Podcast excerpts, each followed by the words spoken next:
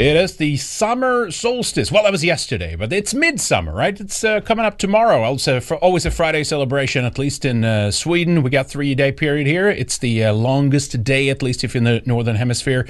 Uh, the shortest nights.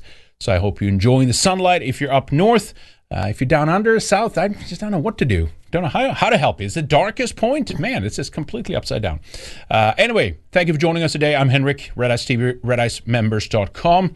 Uh, how are you, Lana? Doing good. Yeah, that would be uh, strange. You can't uh, celebrate the northern midsummer in Australia. Remember, I told you I did a Christmas down there once, and I thought it was entirely bizarre. Must Cold be bizarre. ham, It's like you're upside down. Christmas decorations when it's you know hot. Yeah. it's just hilarious. But yes, it is a a healthy northern tradition. Dare I say, Mm-hmm. European tradition. Dare you say? Although although all mean? people have honored you know solstices and all that Yeah. seasonal changes Yeah, midsummer belongs to europeans Mm-hmm. Sure does. All right. Anyway, great to uh, great to see you guys. Hope you're doing well here this uh, Thor's Day. It's a little bit uh, different uh, schedule here this week, but that's how it goes. Uh, doing a little bit of midsummer celebration tomorrow here, so I thought let's do it today instead. Uh, and by the way it's making a comeback too i even when i went into this little party store and i was looking for i know henrik's gonna laugh but i was looking for uh, swedish flag balloons flag to balloons. surprise you with not fag balloons flag balloons Yeah. And um, she's the lady's like, man, I need to order some solstice stuff. I feel like it's really making a comeback. She said even in her kids' private school, they were talking about doing some kind of midsummer solstice thing. I was like, well, that's good. You should encourage that. Let's go with it. Yeah, definitely. Uh, it's good. We gotta gotta bring though. That's I mean, if you are, you- are you interested in trad kind of stuff? Like that's that's what you should be looking at, Yes. right? That's the trad kind of stuff. All right. Anyway, we got uh, we got some uh, different topics today. Some sad news. We're uh, going to start on that in, in a little bit here.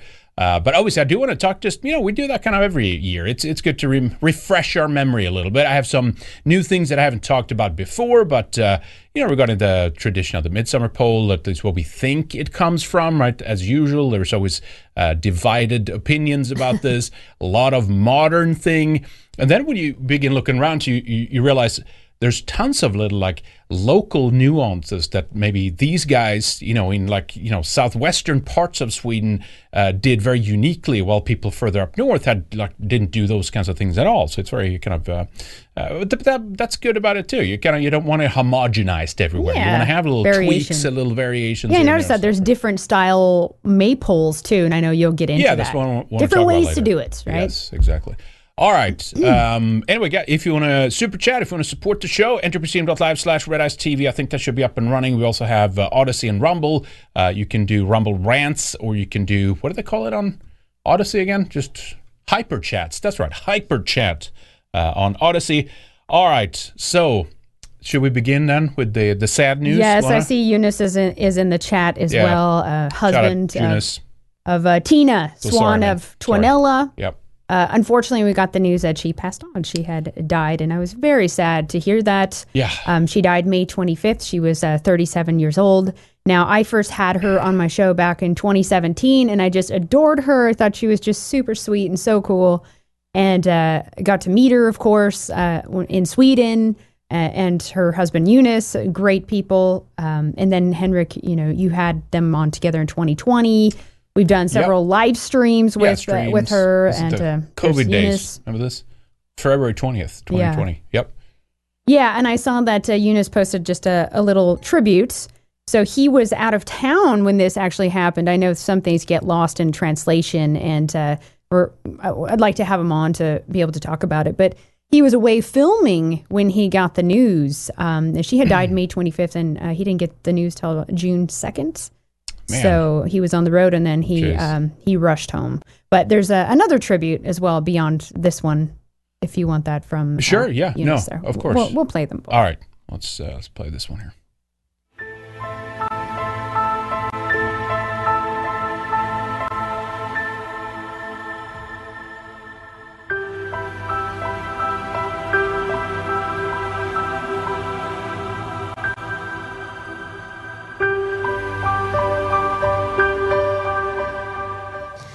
Erityisen ylpeä olen nuorista, jotka ovat irrottautuneet loputtoman viihdetarjonnan ja materiaan parissa tekemään työtä, joka olisi kuulunut heidän vanhempiensa sukupolvelle. I don't understand a thing, but I love hearing Swedish, uh, Finnish. I just got to say that because we had Finnish radio stations in Sweden when I growing up, and I remember hearing the language. It sounds very old. Very old. Oh, yeah. Old language. suomalaisen yhteiskunnan ongelmien ratkaisemiseen. She was a Ja parempaa petite, cute little, cute little Elämää, thing. jolla voi kokea olevan merkitystä yhteiskunnassa, jossa jokainen voi löytää paikkansa. Aion puhua naisten roolissa, kan, roolista I see Kuru in the background there. That's a, uh, Um, from a conference, I think, right, with uh, some of the nationalists, I believe. yes. Yeah, yeah. Koska puhuessasi naiste, naisista yhteiskunnasta, there were subtitles puhut on this. myös naisista miesten That's all right. And since I'm uh, also the only uh, female uh, speaker here, I thought that maybe I should uh, try to uh, bring some like a, a, softer woman's touch to the topics. And um, um, the title of my speech is uh, "Home is where the heart is." And uh, uh, often when I um, uh, have taken part in these nationalist seminars and discussions, I notice that we tend to get ahead of ourselves, that we uh, talk about uh, grand political plans. We even start uh, arguing amongst each other about the details of some uh, nationalist utopia. That when we have the nationalist state, uh, uh, should it be Yeah, economically right wing or left wing? and we can actually end right. up uh, in huge arguments about these sort of things. But uh, we are not there yet, especially in Western and Northern European countries. And uh, the first things we need to do to even come close to having the nationalist state, we need to first uh, r- uh, rise the fighting spirit in people, to get people activated and interested in politics and get them to fight for what's theirs. And after that, build a community. Ja suomalaiset on selvinneet läpi vaikka minkälaisista koettelemuksista. On ollut nämä sortokaudet, on ollut nälkävuodet, on ollut iso viha. I think that might be in front of the Finnish parliament, if I'm not mistaken. Ää, Ei oikein kehtaa. Yeah, and the government was after her and Junes many times for alleged, you know, hate speech charges, and they had, you know, nasty articles written about her as well. Oh, yeah. Yeah, taking a lot of flack. Kun 1800-luvulla kansallisaate alkoi nousta, se alkoi nousta laajemmin myöskin Suomessa. Koska Suomessa oli nähty se eh, hyvinkin pitkästi, että minkälaista on elää vähemmistönä muukalaisten armoilla. Että se ei ole kiva paikka olla. Se ei ole kivaa elää kansana, kun joku vieras kansa päättää sun elämästä. Mitä, eh, ja kohtelee sua alempiarvoisena ka- kansana omansa nähden. Niin suomalaiset vähän päätti, että me I kind of don't, I don't want to interrupt either too much because I, I know there's some Finns out there that want to see and watch and stuff. It's okay. We can we can watch. itseään, päättää omasta kohtalostaan, tehdä omat päätöksensä ilman, että Venäjä tai Ruotsi tai kukaan muu meille sanelee yhtään mitään. Että kansallinen koti suomalaisille. Vähän erilaisissa maisemissa, kuten varmaan huomaatte, niin tässä näkyy pohjoissavolaista järvimaisemaa taustalla. En So ihan even that reminds me of että missä home. me ollaan. Beautiful. Finnish coastline right there.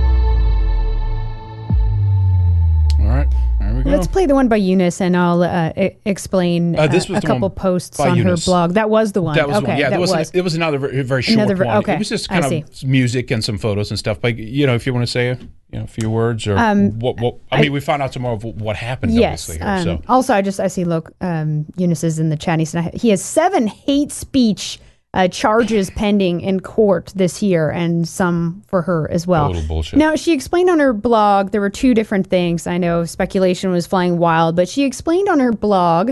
I did an English translation that uh, she's been sick a lot since childhood. It sounded like she had a lot of uh, inflammatory diseases and inflammation issues that she was dealing with. Uh, she was even partially deaf in one ear because of an infection that was caught too late. So she just was battling a lot of different health issues. Uh, and then it looked like she got a vertebral infection, which is an in, inflammation of the spine, infection of the spine. And uh, doctors were talking about possible paralysis, that she would be uh, crippled from that. Now, there was also another blog post where she did where she mentioned that she took the jab. And I know a lot of people are talking about this. Now, this was uh, against her husband's wishes. And she explains here in her blog post that she wanted it for uh, ease for travel and work. She was worried about the future of where vaccine passports were going, and she thought that at least one of them in her marriage should have it just in case. She worried about things like uh, going to the grocery store, right? And will we be able to get groceries? Now, all of that has ended since, right? You can travel and and work. Um, she didn't think she was at risk, so she took two jabs. She explained that she had bad side effects Ah, yeah. immediately, Yeah. heart side effects, all kinds of issues, and she um, she didn't think she was at risk, but obviously she was because she had these other health issues, right? Uh, she had some bad side effects, and she questioned if she can even go to work anymore because it was getting in the way. Uh, she had the second jab in 2022, and then l- less than one year later, she had died. Uh, it sounded like, and I was going to uh, ask this, but uh, it sounded like the spinal infection. Um, maybe Right. uh, perhaps was accelerated from the vaccine. Uh, well, I mean, wh- how many times have we seen this now? And then it's circumstantial. Well, you know, she, there was other complications, or they were ill of something else. But And that is a I side thi- effect. Yeah, There- I mean, I think this- uh, the- spinal obviously this- inflammation is also a side effect right, of heart issues, you know, all kinds of things, right? So that's what we've seen. And then the medical establishment could say, see, it's unrelated. It was nothing to do with it. Uh, this person died of whatever disease or wh- whatever ailment, you know what I mean? yeah. Uh, I was, no, I was this is- really this- sad to hear that she had taken that. uh, Yeah, you know, man, that sucks. That just you know, Out of- more confirmation coming out all the time about how how horrendous this it, it just jab su- surprises me that there were people that had uh, that knew all of the evidence you know that knew stuff and i know she questioned some of it well why aren't people dying in mass then well people are dying Now it's know. ca- it's She catching died. up. Yeah, yeah, it's, it's um, catching up. it, it's catching up and some people it happens sooner some people it happens later but she obviously had pre-existing health conditions it was already weakened and then i think that this kind of sped things up yeah, right. definitely. so, and she had said that she shouldn't be alive anymore. She, que- you know, that that uh, she thought she was going to die in her teens, and then here she was until 37. Mm-hmm. So I had questioned if she thought maybe, hey, maybe I'm gonna I'm gonna die young anyway. What the hell? I'll just take it so one of us Maybe, has it. maybe And she then- felt like if if she only has limited time, I don't want to be restricted by not being able to go anywhere. So she's like, I'll take the gamble. At least then I can just move around for the Yeah. what was it two years? I forget exactly how severe the restrictions were in Finland. I think it was pretty bad, at least there for a while.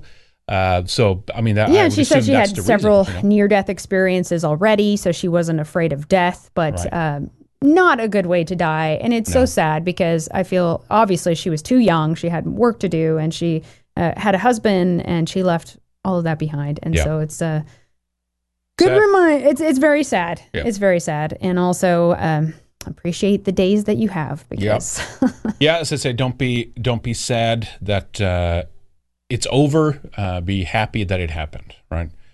Uh, I, I realized I have the wrong name down below. Obviously, she was married with Junes, right? So her last name was uh, Luca, uh, Lokka, right? Yeah. At the, at the, so I have the wrong name down below, but just for clarification, uh, we'll try to bring Junes on if he's willing. We, we, we, uh, heard from Junes just like five minutes before we are going to go Yeah. on, so it was kind of hard to just pull everything. I would have to change some stuff in the uh, template for the show and stuff to be able to show everyone on screen at the same time, screen on the same time. Uh, but yeah, love we'll to do a have on. special little live yeah, to- thing. yeah, do something live and, and talk a little bit more about it and, and see what, what has happened since. And of course, he has his uh, uh, other challenges too, just in Finland, uh, the environment there, right? But uh, Yeah. anyway, F in uh, F in chat, I guess for Rest- uh, for, rest in for peace. Tina Luka. Uh, and peace, Tina. Yep, it sucks. So I wanted to, I, I did want to play a video because I came across this and it has to do with the vaccine and all that stuff, right? And and I wanted to. I, I just you- you'll catch it, right? I think this is somewhat longer, so I'm not going to play the whole thing, but all the stuff about Peter Hotez has kind of bubbled up to the surface uh, recently because, of course, he's one of the main vax pushers, right? Uh, it- and it speaks to something. I don't, you know, I don't know what Tina felt about this, but I have I saw people that were normally otherwise very um, very very on the level about a lot of different stuff. But when it came to this, they they just felt kind of fell in the trap. There was the scare uh, campaign was so relentless Yeah. that many people just you know what you can't screw around with this. This is real. It's a serious. We have to take it. Blah blah blah kind of thing. I don't know if that was her situation, uh, but the point was just a massive pressure, right? And and then of course it was the restrictions on top of that, the coercion of saying you must do this if you want to move around. You can't travel anywhere. You can't do this. You can't do that. So this is not. This isn't only like, oh, you have a choice. This is your choice. You know, you don't have to if you don't want to. For a lot of people, this was not a choice.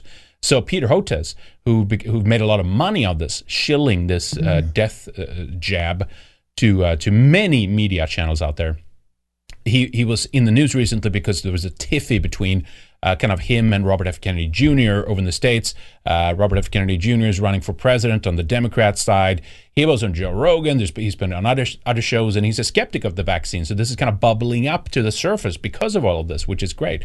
And then basically, to make a long story short, they offered him Hotez, that is, because he's like, oh, look at this vaccine misinformation. We have to ban Joe Rogan uh, from Spotify. This is uh, ridiculous.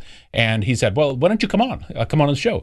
Uh, because Hotez has said before, if you, if you, what is it? If you deny the vaccine, right, then you're a vaccine. Uh, not only skeptic, he calls it like a science denier, which is now, according to his argument, is like mass murdering people because you're you're not taking the jab. Check that one out. Huh? Talk about reversing this, this Yeah. situation, right? Uh, but so people are like, okay, well then you go on Joe Rogan and you because it's one of the biggest podcasts out there, you present your information so you get this to as many people as possible. That's your moral responsibility now, then, right? You have to set the record straight. But of course, as usual. He chickens out and he just says, you know, Wah, I don't want to. Oh, you have to have give me more money, kind of thing. Well, it's not me, but he wanted to put it to a charity. At the end of the day, it was a bunch of different people chipping in uh, money from all kinds of people. So eventually, it's like stands at like 1.5 million for like a charity of his choice, Peter Hotez's choice.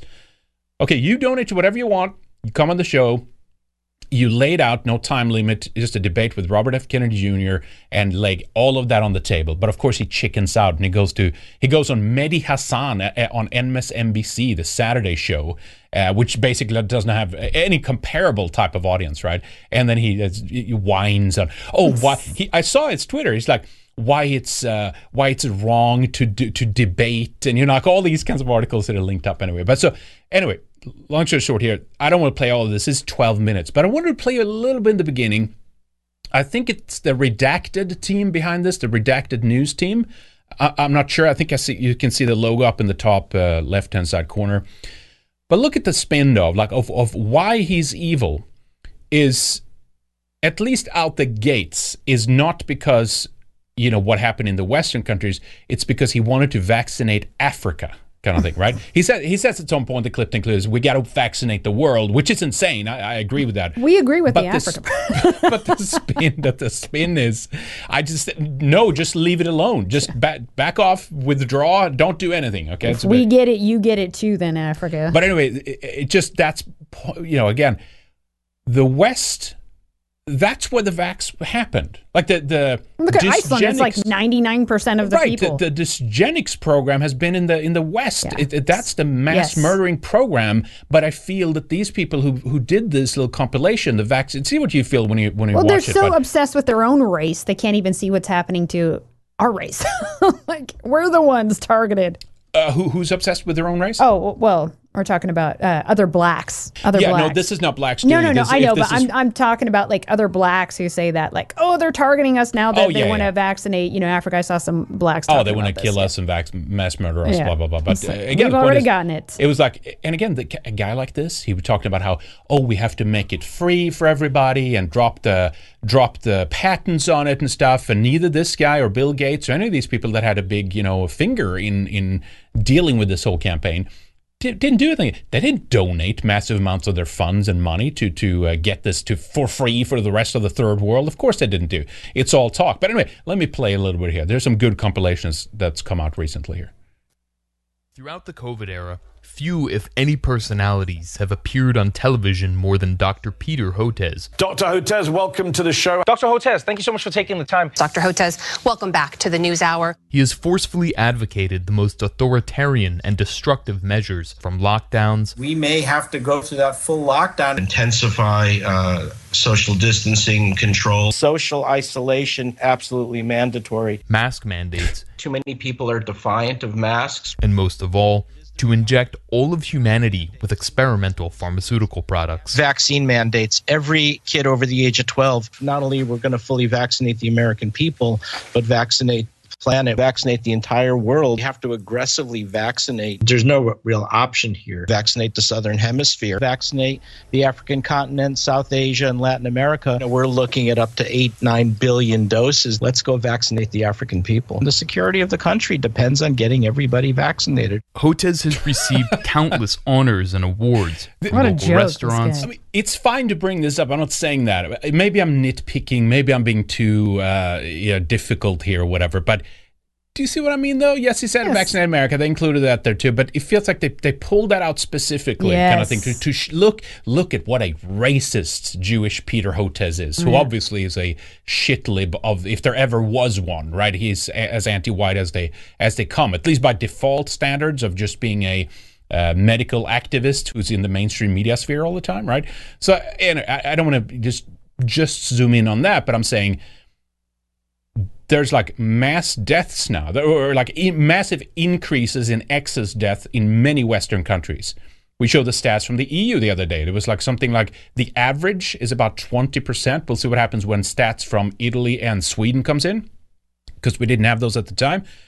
Some countries, like Iceland, you had almost 50% excess deaths because of, you know, the jab, most likely. I mean, shoot, right? even in my own personal life of the big circle of friends I have, everyone knows someone who got vaxxed and died soon after. Mm, I, I I hear about it all the time. Yep. People that shouldn't have died, they were healthy, they didn't have any issues. Yep. And well, let's play a little bit more of this here. To the American Medical Association and the city of Houston, where he now resides. Hereby proudly proclaim this day, November 25th, 2021, as Dr. Peter Hotez Day in the city of He Houston. got he got his own day. Can you believe that? Oh my god. No one's going to remember even that. nominated for a Nobel Peace Prize. As this Peace investigation will Creepy reveal, bow tie guy. Peter Hotez Look at has spent smile. decades cozying up to powerful interests in the pharmaceutical industry, billionaire foundations, and the U.S. government. He has treated the world as a laboratory, exploiting every opportunity to undermine regulation and test new drugs on unsuspecting populations, precisely the opposite You mean of the image of Europeans? public White health people? servant that he projects. In 1989, Hotez's first postdoctoral award was from Pfizer, Brought along with $100,000. This allowed him to continue experiments for a human hookworm vaccine that he had begun years earlier, a project that to this day has not succeeded. Mr. Hotez has been deeply embedded in the pharmaceutical industry since the very earliest stage in his career. In 2003, he was a Pfizer visiting professor in tropical diseases at the State University of New York at Stony Brook. The same year, he began work on a coronavirus vaccine, but shelved the project after the SARS virus flamed out and he could not find funding. Hotez's career has largely Isn't that interesting though that they mm. actually worked on this early on in the process? Oh, yeah. And then oops, then they kind of dropped it and then it surfaced again. And we even had that clue about Moderna owning a patent together with the NIH for the these types of vaccine vaccines that were, they were developing. Mm-hmm. When they say, you know, when Trump showed up and like Operation Warp Speed, we brought this to, out in the world in six months. It's a miracle. They That's all already had it going. Yeah. Absolutely. They know they wanted it. They just wanted the excuse to wheel it out. But anyway, I think that's enough of this one. This goes on. This is 10 more minutes of this. It, look, it's good. It's exposing him as it should be. So I don't want to be too nitpicky here, but I kind of see that a lot in these spheres that it's like the Europe and America, Western world can kind of be ignored really on this front. And it's not until you want to go and vaccinate Africans or South Mm-hmm. you mean the Americans or conservatives that are they're pointing Yeah. to? Yeah. and oh look at what a what a racist this guy is. look at he's not he's morally uh you know kind of uh, he's, he's, He's like immoral a, he's like another Margaret Sanger, right? She wanted right to exterminate blacks. No, see? actually, she Yeah. didn't. no they're She they- was she was anti-white. she was she was an anti-white communist. Absolutely was, I did a video about that years ago. Now, so th- this one is good. Yeah, so you can see, well, actually, you can't see that. Redacted, it says up in the top uh, right, left hand side there. So I think they're the ones who are doing it. So, uh, man, you, you guys got to step up to the, the plate here in regards to what happened to Europeans during Yeah. this vaccine thing uh, and focus on that as well, in addition to, to the other things you mentioned. But anyway, I wanted to uh, play one clip that's very good about this, uh, how, what a slime bag he is, uh, is this one. Check this out here. One of the things that we're not hearing a lot about is the unique potential safety problem of coronavirus vaccines. And then something changed. Any vaccine released by emergency use authorization by the FDA is an outstanding uh, vaccine. J&J's vaccine has a risk of life-threatening blood clots. When you hear the beep, that's the sound of safety. So don't overthink it. Uh, they're they're both really good. Vac- they're all really good vaccines. Get vaccinated now. You gotta call now. If you wait, uh, it's going to be really too late to protect your child. If this was your child, what happens next could make it the worst day of your life. So even though COVID poses zero threat to healthy children, Vaccinate your children. Do the right thing. Be safe and not sorry. I'm strongly recommending for adolescents to get their two doses of vaccine and fully immunized after those two doses. Advanced technology that can help save lives. This is going to be a long-lasting vaccine. A long-lasting vaccine. A few moments later. We're seeing that two doses is not holding up well for emergency room visits. It's not holding up well for hospitalizations. Here we go again. Everyone's going to need a booster. You need that third immunization. Triple the amount. Get that third immunization. The two mRNA vaccines were always a three dose vaccine. The two mRNA vaccines were always a three dose vaccine. We've, I've always said this is a three dose vaccine. We've, I've always said this is a three dose vaccine. This is a three dose vaccine. But I'm not done yet. That third immunization, the problem is it's not holding up. So we may have to look at sort of innovative solutions. Oh, God, not this again. A fourth immunization. Oh, just, just to keep them- God. keep them going. Keep the country uh, going. We have to consider some out of the box things. A fourth immunization. I mean, it's horrible. People are dying, oh, but I know, it's- it's, like it's- it's yeah. like a dark comedy. I know it's this is the most sickening thing ever. Going. I've made that recommendation. A fourth immunization. But I'm still not done. One semester later. Unfortunately, the numbers are starting to trend up again. So the hospitalizations are up. And so the most important message that I have this morning is get your new bivalent booster. Oh, oh my Lily god. and Lise were saying they got their booster, and I was It's like, oh, a I need to get fucking mine. vaccine And then- shill if there ever was one. There's This a guy. Trustworthy face. Yep. And is that the bivalent, or is it the fourth booster, or does it matter? Like, uh, Don't worry so much about the number of There's no wrong way to use it. you have to If get we it. say This 10, take 10. booster- That's it. You can double or triple stack them. The new bivalent one is is doing a much better job. You have to get a booster. Yeah. You need to get this new bivalent booster. That bivalent booster for COVID. But does everyone ages 12 and older need a booster? The answer is yes. Yes. And by the way, if you're over 50 and have gotten two boosters and more than four, two or th- two to four months out, you're going to need a third booster as well, a fifth immunization. Five. I don't think we're going to need an annual booster like flu.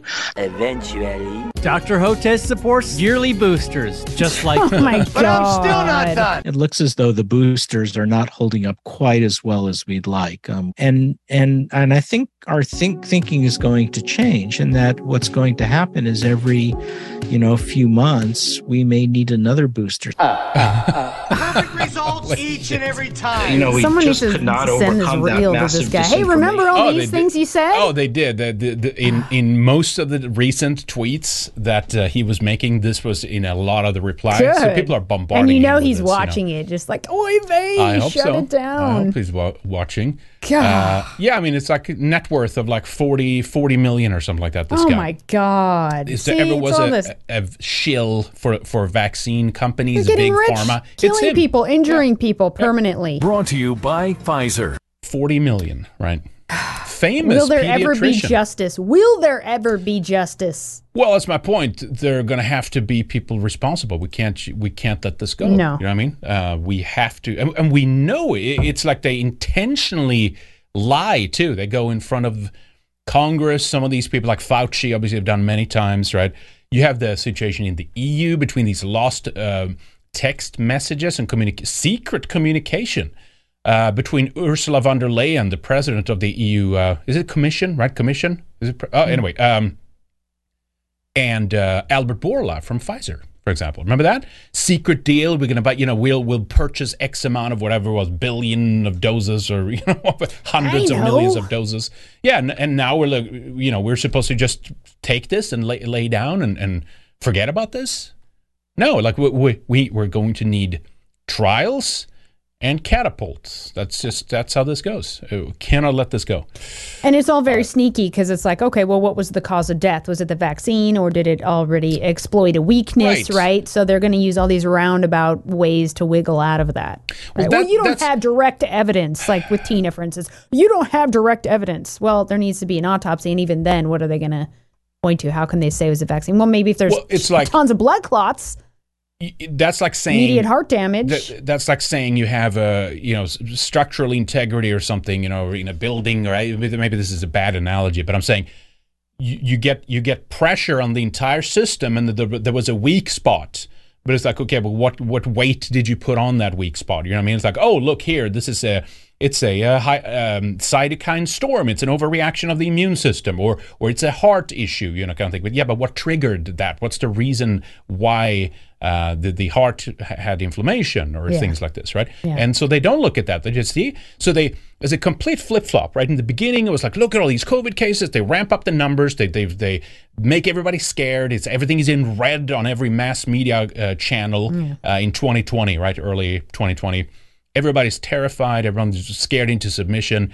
And now, you know, when it comes to like counting excess deaths and things, no, no, no, it's not related to that. Oh, yeah, there's a there's a huge spike in cancers, sure, but that's totally unrelated to to the to the jab rollout, no, right? it's not good enough. No. no. Uh, Bill Biz says in the latest display of medical wokeness, the AMA has declared the BMI body mass index as a racist standard due that. to its historically harmful use for racist exclusion. Anybody surprised? Well, so they're admitting that they're just saying a bunch of non-whites are obese and fat. That's what it was, right? Wait a minute, what is it saying here? Like Yeah. brown people are fat? Is Like- that what uh, I mean, the uh, there's- AMA is saying? There's white fat asses too, but I mean, there's a lot of uh, brown and black fat asses. let me terp, ter, ter, let me terp. Is that line? Let me type in uh, BMI racist. Right? Look at Oh this. my American Medical gosh. Association canceling BMI because it's racist. Yeah, but you don't need a BMI to tell if someone's fat. Like you can see it. Yeah. like I don't, And then here's here's the I don't need to measure Look at it. one I though. see it with my eyes. Here's a National Review cucked version of BMI was stupid, not racist. That's right. Oh, it was God. not. It was just. Stu- what do you mean stupid? You want to keep people healthy and not overweight. Of course, there's good to have a norm. yeah, an uh, ideal uh, you know, of what's healthy. weight, right? Oh my It- gosh, what is it? It's your it? height. Uh, what is it? Minus your weight or plus? I, I forget what it is. Not being worried about being fat is stupid.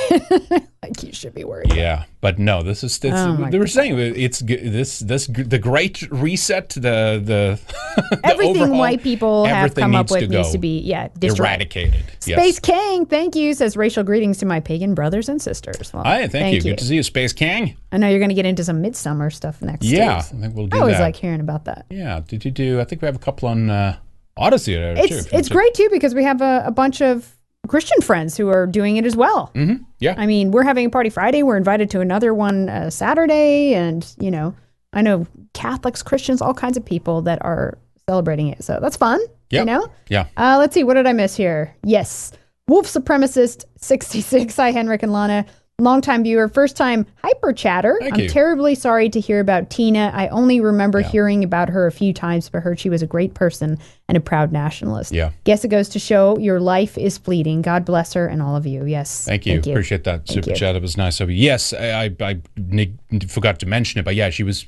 I mean, genuinely, every time I I, I spoke Such to a her, sweetheart. Very genuinely, very very nice person. Just wonderful. She did great work in Finland trying Yes. to heal that sick nation. I mean, it's like it's bad ti ten times better in Finland than it is in Sweden. Well, it's bad there too, but it, they haven't come as far as Sweden have. We we're we're literally like already down the tubes. Uh, Finland is circling, but.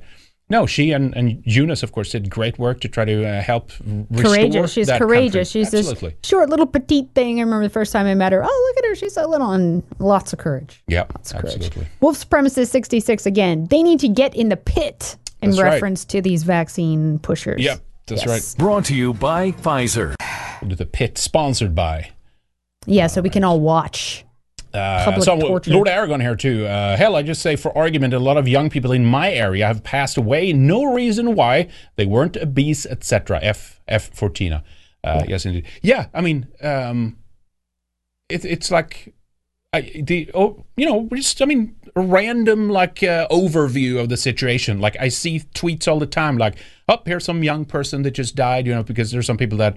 You know, parents they put Died just suddenly. a message on, on, on Twitter. You know what I mean? Yeah. And we don't just know a- why, right? and it's not said. And some people I see, uh, you know, in the replies, uh, how did they die? What happened? You know, we don't want to be disrespectful, but you know, I- everyone needs to know if it's related It to didn't used blah, to blah, be blah. this way. There was always a reason.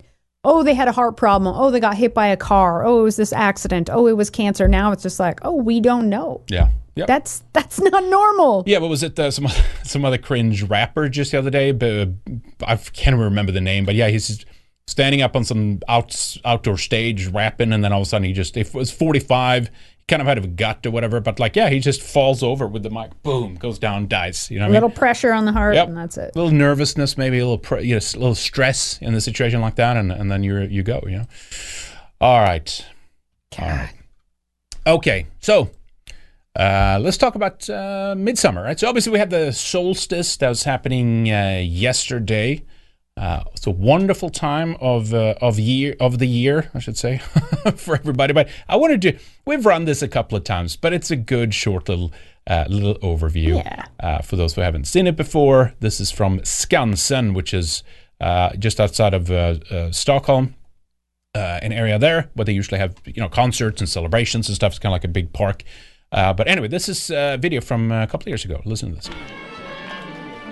Midsummer is a national holiday in Sweden that celebrates the summer solstice. At Skansen, the celebration lasts for three entire days, and visitors can help making garlands of flowers for the maypole. Maypoles are believed to be part of an old fertility rite, the pole being a phallus that fertilizes Mother Nature. It was hoped that properly celebrating this rite would give a good harvest in the autumn. You can be certain of a lively time with traditional Swedish entertainments and plenty of fun.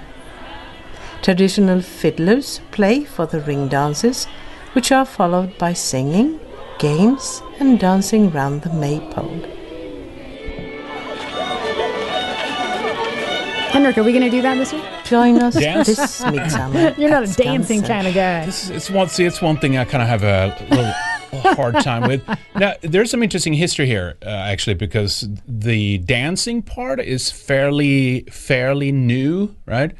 Um, it was kind of Trying weird. to get out of it, huh? It's new. I don't want to. it's to not do it, you know. authentic. Smågrodorna, smågrodorna. I mean, I'm not going to For jump kids. around. For kids. Uh, You know that song, which means little frogs Yeah, in Sweden. yeah. You know, this is for the kids, right? But that was like, yeah, it's actually, actually I'm gonna read here. Hopefully, the translation. Look at that is good. maypole. That one's cool.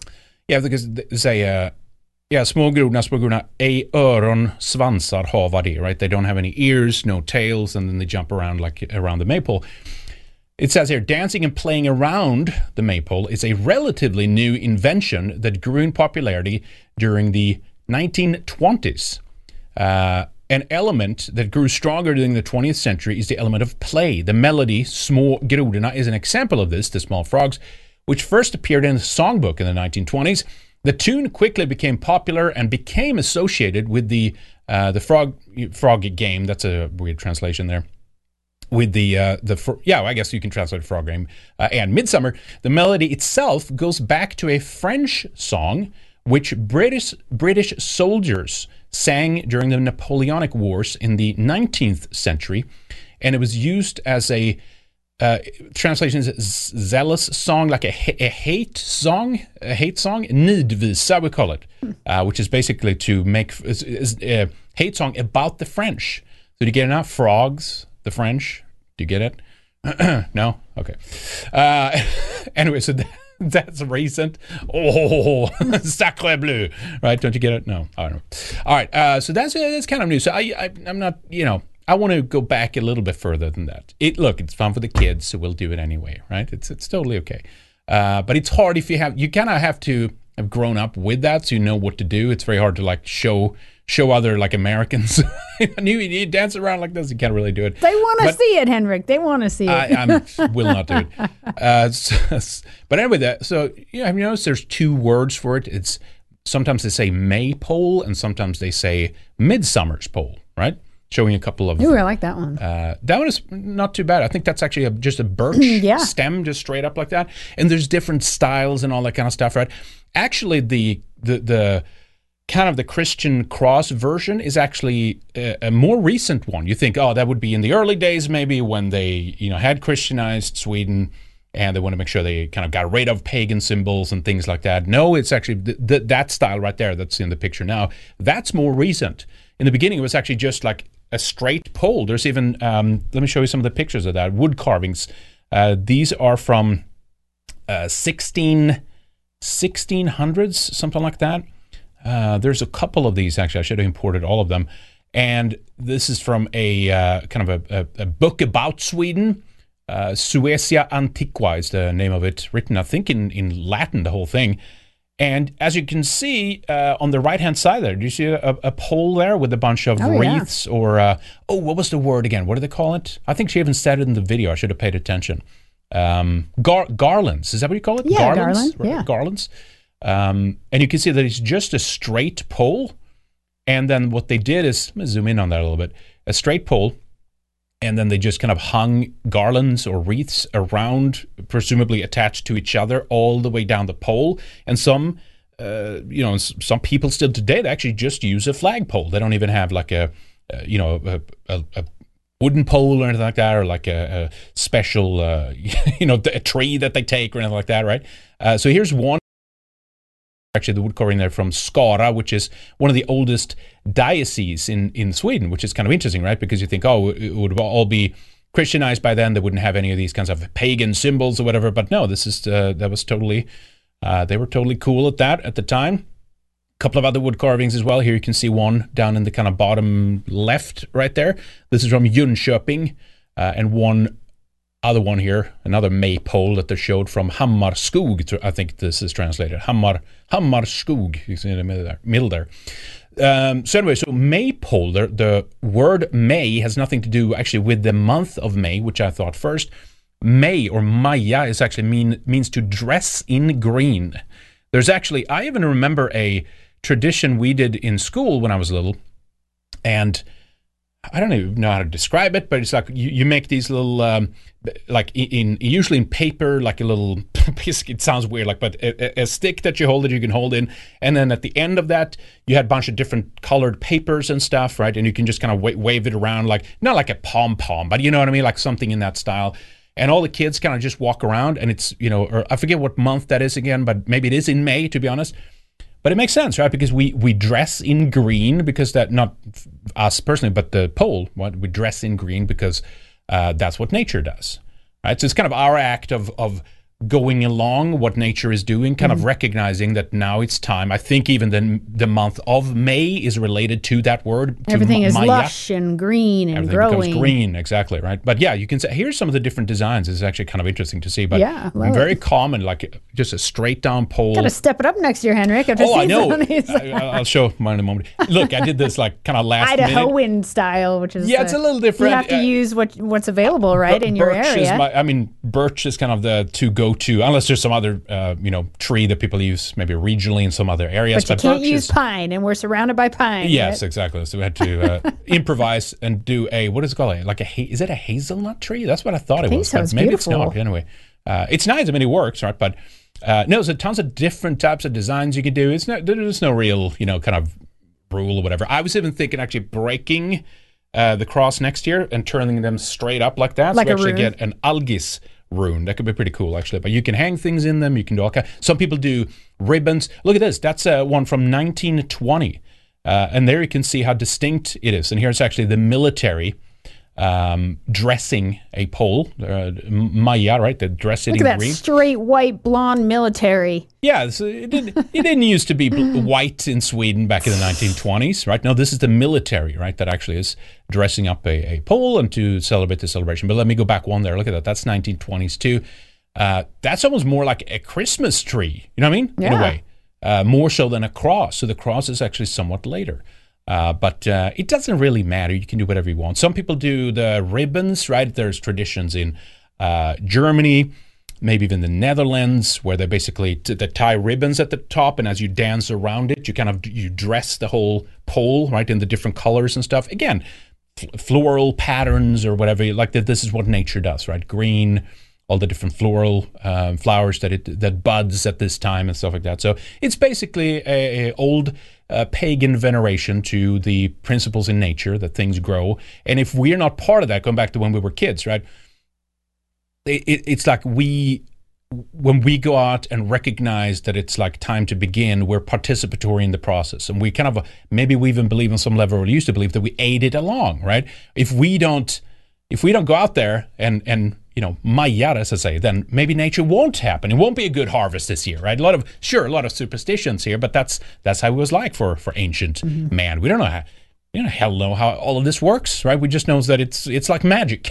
all of a sudden, shit grows out of the ground. We're dependent on this. This they didn't know if the sun was always going to shine. They didn't know if the food was always going to grow, right? That's just it. And so you have to. It became a, a sacred, you know, ritual Mm-hmm. of sort, right? To to uh, tag along in this essentially. Uh, what else can we say about it? Um, I think that's about the maypole there. whether the, the different names for it, they they. It's kind of weird, right? The Nordic Museum had a, had a paragraph here. They say the midsummer pole probably came to Sweden from Germany during the Middle Ages. We find the earliest depictions in, and those are the ones where I showed there, Erik Dahlbergh's Suecia Antiqua, uh, published successively during the late 17th century. The midsummer or maypole was probably used by uh, deacons, uh, students of the time, and farmhands who went around small towns and villages singing May while begging for food and money. Interesting. The picture from Skara shows a maypole with the rings strung over the pole itself. Probably quite um, common for this time. But in fact, for a long time, there was a great variation in the appearance of the midsummer pole, and it was only during the first half of the 19th century that it took the appearance that we see mostly today a pole with a crossbar adorned with two leafy rings. But there are still variations in different parts of Sweden. The continent, the maypoles are on the continent, the maypoles are often seen earlier in the year than in Sweden. In Germany, the wreaths do not hang from a crossbar, but instead around the pole itself, uh, as the design we showed earlier, kind of thing. Uh, but I kind of like that. Uh, yeah, that's right. uh, well, two things I want to say. I mean, obviously, this is a tradition that's celebrated in many European countries, right? Yeah. But why? Why do they call it midsummer when it's not midsummer? right. Well, this is just it, this is kind of like um, uh, julafton as well, right? It uh, it takes no, that's always on the twenty fourth. Okay, that was a bad example. This is it's. I think it's essentially related to the fact that Swedes want to get drunk, and you so you can't just have this on a Wednesday. you know, it's a the summer solstice is here was on a Wednesday, but it's always the closest Friday to the summer solstice right? So midsummer is midsummer is technically was yesterday on Wednesday the twenty first of June. That's that's when the yeah, su- but why do summer they? Why, solstice saying is. midsummer? All these people have been asking me this. Sounds like it's the middle of summer when technically it's the start of summer. Well, if you look at it from the point of view of the sun, right, that is the height, the peak. That's I said, it's the, its northernmost position that it will be, and then it starts going back from there. So yes, you have probably warmer temperatures even in July and August, but you have a delay essentially, right? So the the sun travels across the sky, it goes all the way around, um, uh, and and then it starts going all the way around. It starts getting higher and higher, and then eventually it starts going back again. So eventually, essentially, now we have peaked, right? The sun has peaked. We're in the middle of how, uh, you know, the, the well, at the tallest point, but that's the mi- middle point of, of summer because now it starts going back Yes, again. the longest- But you get a the delay. longest day of the yeah, year, right? Uh, but you get a kind of a delay in the temperature differences, kind of thing. Okay, that makes sense. Um, so that's that's the closest I would say, right? Yeah, I even had. Did I not bring them all in? Uh, that's too bad. Let me see if I can find this. Gertrusker says, Yeah, ahead. Happy summer solstice. It's a beautiful European high festival. It depicts the beauty of our people. Good midsummer. Yeah.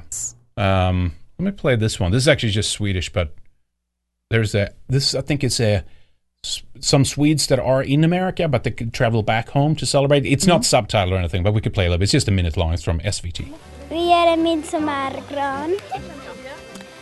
Och eh, vi ger alla de buskar och saker som alla har klippt. Vad gör man på midsommar? Man What do you gör do on typ midsummer? klä midsommarstången och göra massa You dress the midsummer pole, och do a bunch of fun stuff. You can swim, you can play. Vi bor här på campingen just nu och har jätteroliga. There are camping. Var bor ni annars? Eh, USA. Vi, min mamma är från Sverige så vi är här och har... Her mom's from Sweden. Mhm, So they're uh, they're visiting. Understood that, Henry. Family. Det är Yeah, inget there eh, så här traditionsenligt midsommarfirande i år av förklarliga skäl. Vad tänker du om det? Man får göra det bästa utav allting helt enkelt. They're just saying that we have to adapt Så to the det blir midsommar situation. ändå. Man kan göra det They're on- med they're bara familjen site. eller typ så. Man måste inte ha så många gäster. All right. So that's a little flavor of how it looks, right?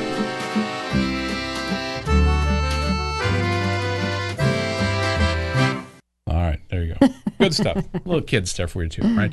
Uh, but yeah, no. So so obviously, uh, summer solstice, right? Very important uh, point for Europeans.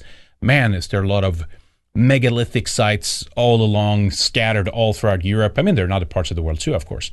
Uh, but that line up. This is some pictures here from Ales Stenar, which is down in south. Remember that, Lana? We were there. Oh, yeah. Ystad, beautiful place. But uh, there are basically this is just a huge sun calendar. There's a author. I actually had him on the show many many years ago called Bob Lind, Bob G. Lind, uh, and he did kind of the the work on on detailing that that the whole thing was basically like a, a calendar, you know, kind of thing. There's Orkney, uh, there's uh, play, the Brittany, uh, Carnac, right? There's just endless Mm-hmm. Mhm. amount of these stones everywhere, and maybe not all of them are you know calendar systems or something like that, but many of them are, and they're lined up perfectly along the summer solstice. Obviously, you have Newgrange, Ireland, right? Tons of these locations all over the all over the European continent. Yeah. Yep. So it's uh, it's cool. It's uh, it's good stuff. Yeah. I like to remind people too that uh, haven't been to the Nordic countries in the winter how how dark it is, right? So then they really appreciate when the sun returns and then you have the like Russia has the the midnight sun, right? Uh, the white nights. Um, and you have a, a version of that obviously up in Sweden too where the sun just kind of goes down and then goes goes back up Mhm. again. Yep. And the high northern places it it basically doesn't seem like it goes all the way down. It just it Well, stays light. It, it does, right? Then it actually, it- here's the footage. Yeah, I should have imported that earlier. Uh, here's some footage, right? The midnight sun.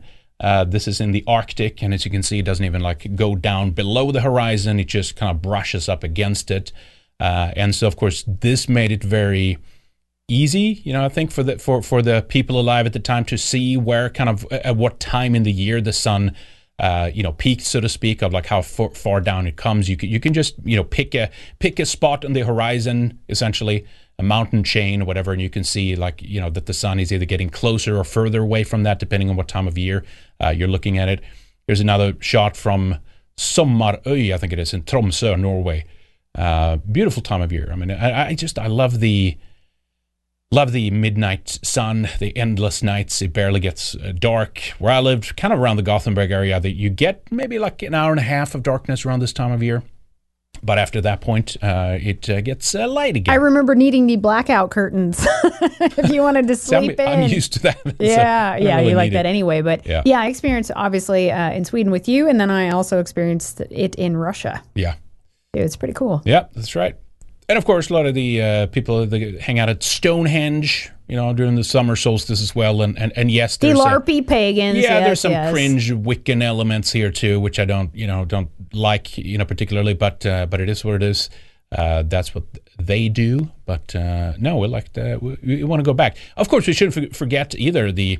Um, in Ukraine, uh, Russia, other Eastern European countries, they have their own version of this as well. Usually, huge bonfires, uh, right? This that's from, a uh, big fire right there. that's a big fire. This is from Ukraine, Pil- uh, Pil- Pilpets, I think it is. It's a village uh, in Ukraine. This footage here, uh, good stuff. This will Yeah, be, lots of bonfires This is what we used Friday. to do. Yes, exactly.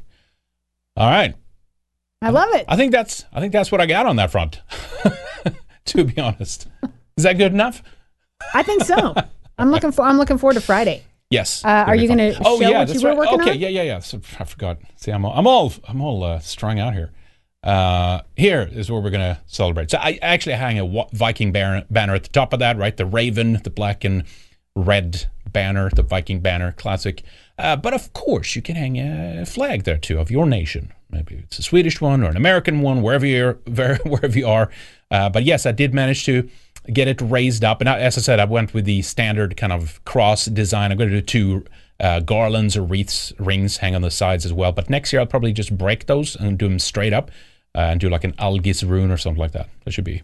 It's kind that of should cool, be good. you know. I just It's, did this uh, on the fly. You know, Idaho style. one uh, Like yeah one uh, aspect that's hard is that i'm u- used to just like layers of nice rich deep mud that you can just you just dig a hole and you just put down the pole there's so much rock here so it's like kind of Lots hard of to rock. see like is it going to stand what what's happening you know kind of thing so i had to like rush and hurry make sure that it's done for That's why it's uh, expensive to put in a well, depending where you're at in northern Idaho. Yeah. they have to go deep in some places.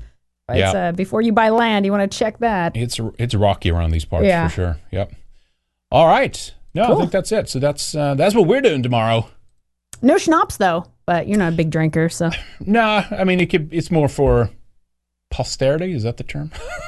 it's more for for Tradition. nostalgia, maybe if anything. Yeah, I mean, and obviously, I mean, we would do. We should mention that too. But yes, herring is a classic for Swedes. potatoes, those good Uh, little yellow potatoes, potatoes, strawberry soured cakes. milk. Is that what we call it? Fil? No, uh, gräddfil. What is what is that again? Is that the no, not soured milk. That's a wrong term. I forget. I guess sour cream. Close, it's closer yeah, to sour creme cream. fresh, I think. Yeah, fresh uh, dill or well, g- That's chives, right? Chives. Is that what Mhm. that is? Yeah, fresh chives. Mwah, Except it's stuff. harder to get those really good shrimps. You're always missing those. Yes. The ones that you get uh, up around Nor- Norway, the right? North Atlantic. They're Yep. very tasty little shrimps Yep. for sure. I do miss those shrimp sandwiches. I miss me my shrimp, my shrimps for sure. the right. herring, I don't miss that as much. Ah, herring is a classic. You get used to it. You gotta ha- Russians eat you it too. have- I just never quite. you gotta have it early. That's yeah, we gotta right? have it early because Yeah. our kids will eat it Yep. and they like it. Yep. You know, I just didn't grow up eating it, so that's probably the problem. Knäckebröd, sill, punschpraliner. You know, there's a couple of classic like that. You gotta, you gotta give them. Uh, hey, by the way, uh, check this out. I saw this. Speaking of ancient stuff, well-preserved 3,000-year-old sword found in Germany. No. Archaeologists from the Bavarian State Office for the Preservation of Monuments have announced the discovery of a well-preserved Bronze Age sword in the town of Nerd. Check that out, Nerdlingen. That's a fantastic name. Bavaria or Bayern, Germany. Most Bronze Age remains around Nerdlingen belong to the Urnfield culture, often divided into several local cultures with a broader Urnfield tradition, which emerged around 1300 BC. The Urnfield culture grew from the preceding Tumulus culture, which is basically like the Aryan invasion, the Yamnaya kind of thing, right? That's the uh, heck. Even Highlander shows that, right? The uh, the Kurgan shows up, uh, and he's uh, he's the cool bass guy. Anyway, um, and developed advanced metalworking skills in bronze weaponry and armor. I was someone pointed that out to me. Bronze is a very soft, right? It's kind of it's easy to work with. Mm-hmm. I mean, I'm not saying you can't kill people, but it's kind of interesting that that's the, the it, it's not an accident. They went to that first, of course, and then they went to uh, iron, and then you know eventually now we have steel, right? But that they would some of them would be weak. I forget who brought that up, and I don't even know if it's true, right? But like the bronze weapons is is was obviously not superior in that sense. Uh, but it might might have been enough to do the trick anyway. Uh, I got to check. There's some probably some you know papers or something like that. I got to check that out. Anyway, uh, the sword was found among a deposit of grave goods and weaponry, alongside the remains of a man, woman, and child. Here we go again with the remember the family structure. The shitlib cultural Marxist uh, Judeo Bolsheviks. They say, "Oh, family is a new, the patriarchy is a recent." Uh, fascist construct by what Christians or something, right? Isn't that what they say? Yes, yes, Uh, and it's like, no, some of the earliest graves that we have shows family units, right? And This is at least among. Indo uh, Europeans or Aryans or Yamnaya mixed with hunter gatherer populations, whatever. At least for them, uh, that's that was common, right? Uh, the discovery is extremely rare for this part of Germany, and most burial mounds have long been looted during antiquity or opened during the 19th century, which is like that. Can you imagine? Can you imagine at the Mm. time, like it's All uh, the amazing stuff. it's like the year is 1352. You're in Germany. It's like technically the Dark Ages, right? And uh, or maybe is that technically later Renaissance with with the Renaissance? Anyway, it doesn't matter. You get my Not yet. There's no there's no major there, there's no government not that that's better but like a system in place so like ah uh-uh, you can't rob this grave field. You know what i mean? It's completely essentially completely lawless uh, you know unless you're like inside the castle walls or something like that.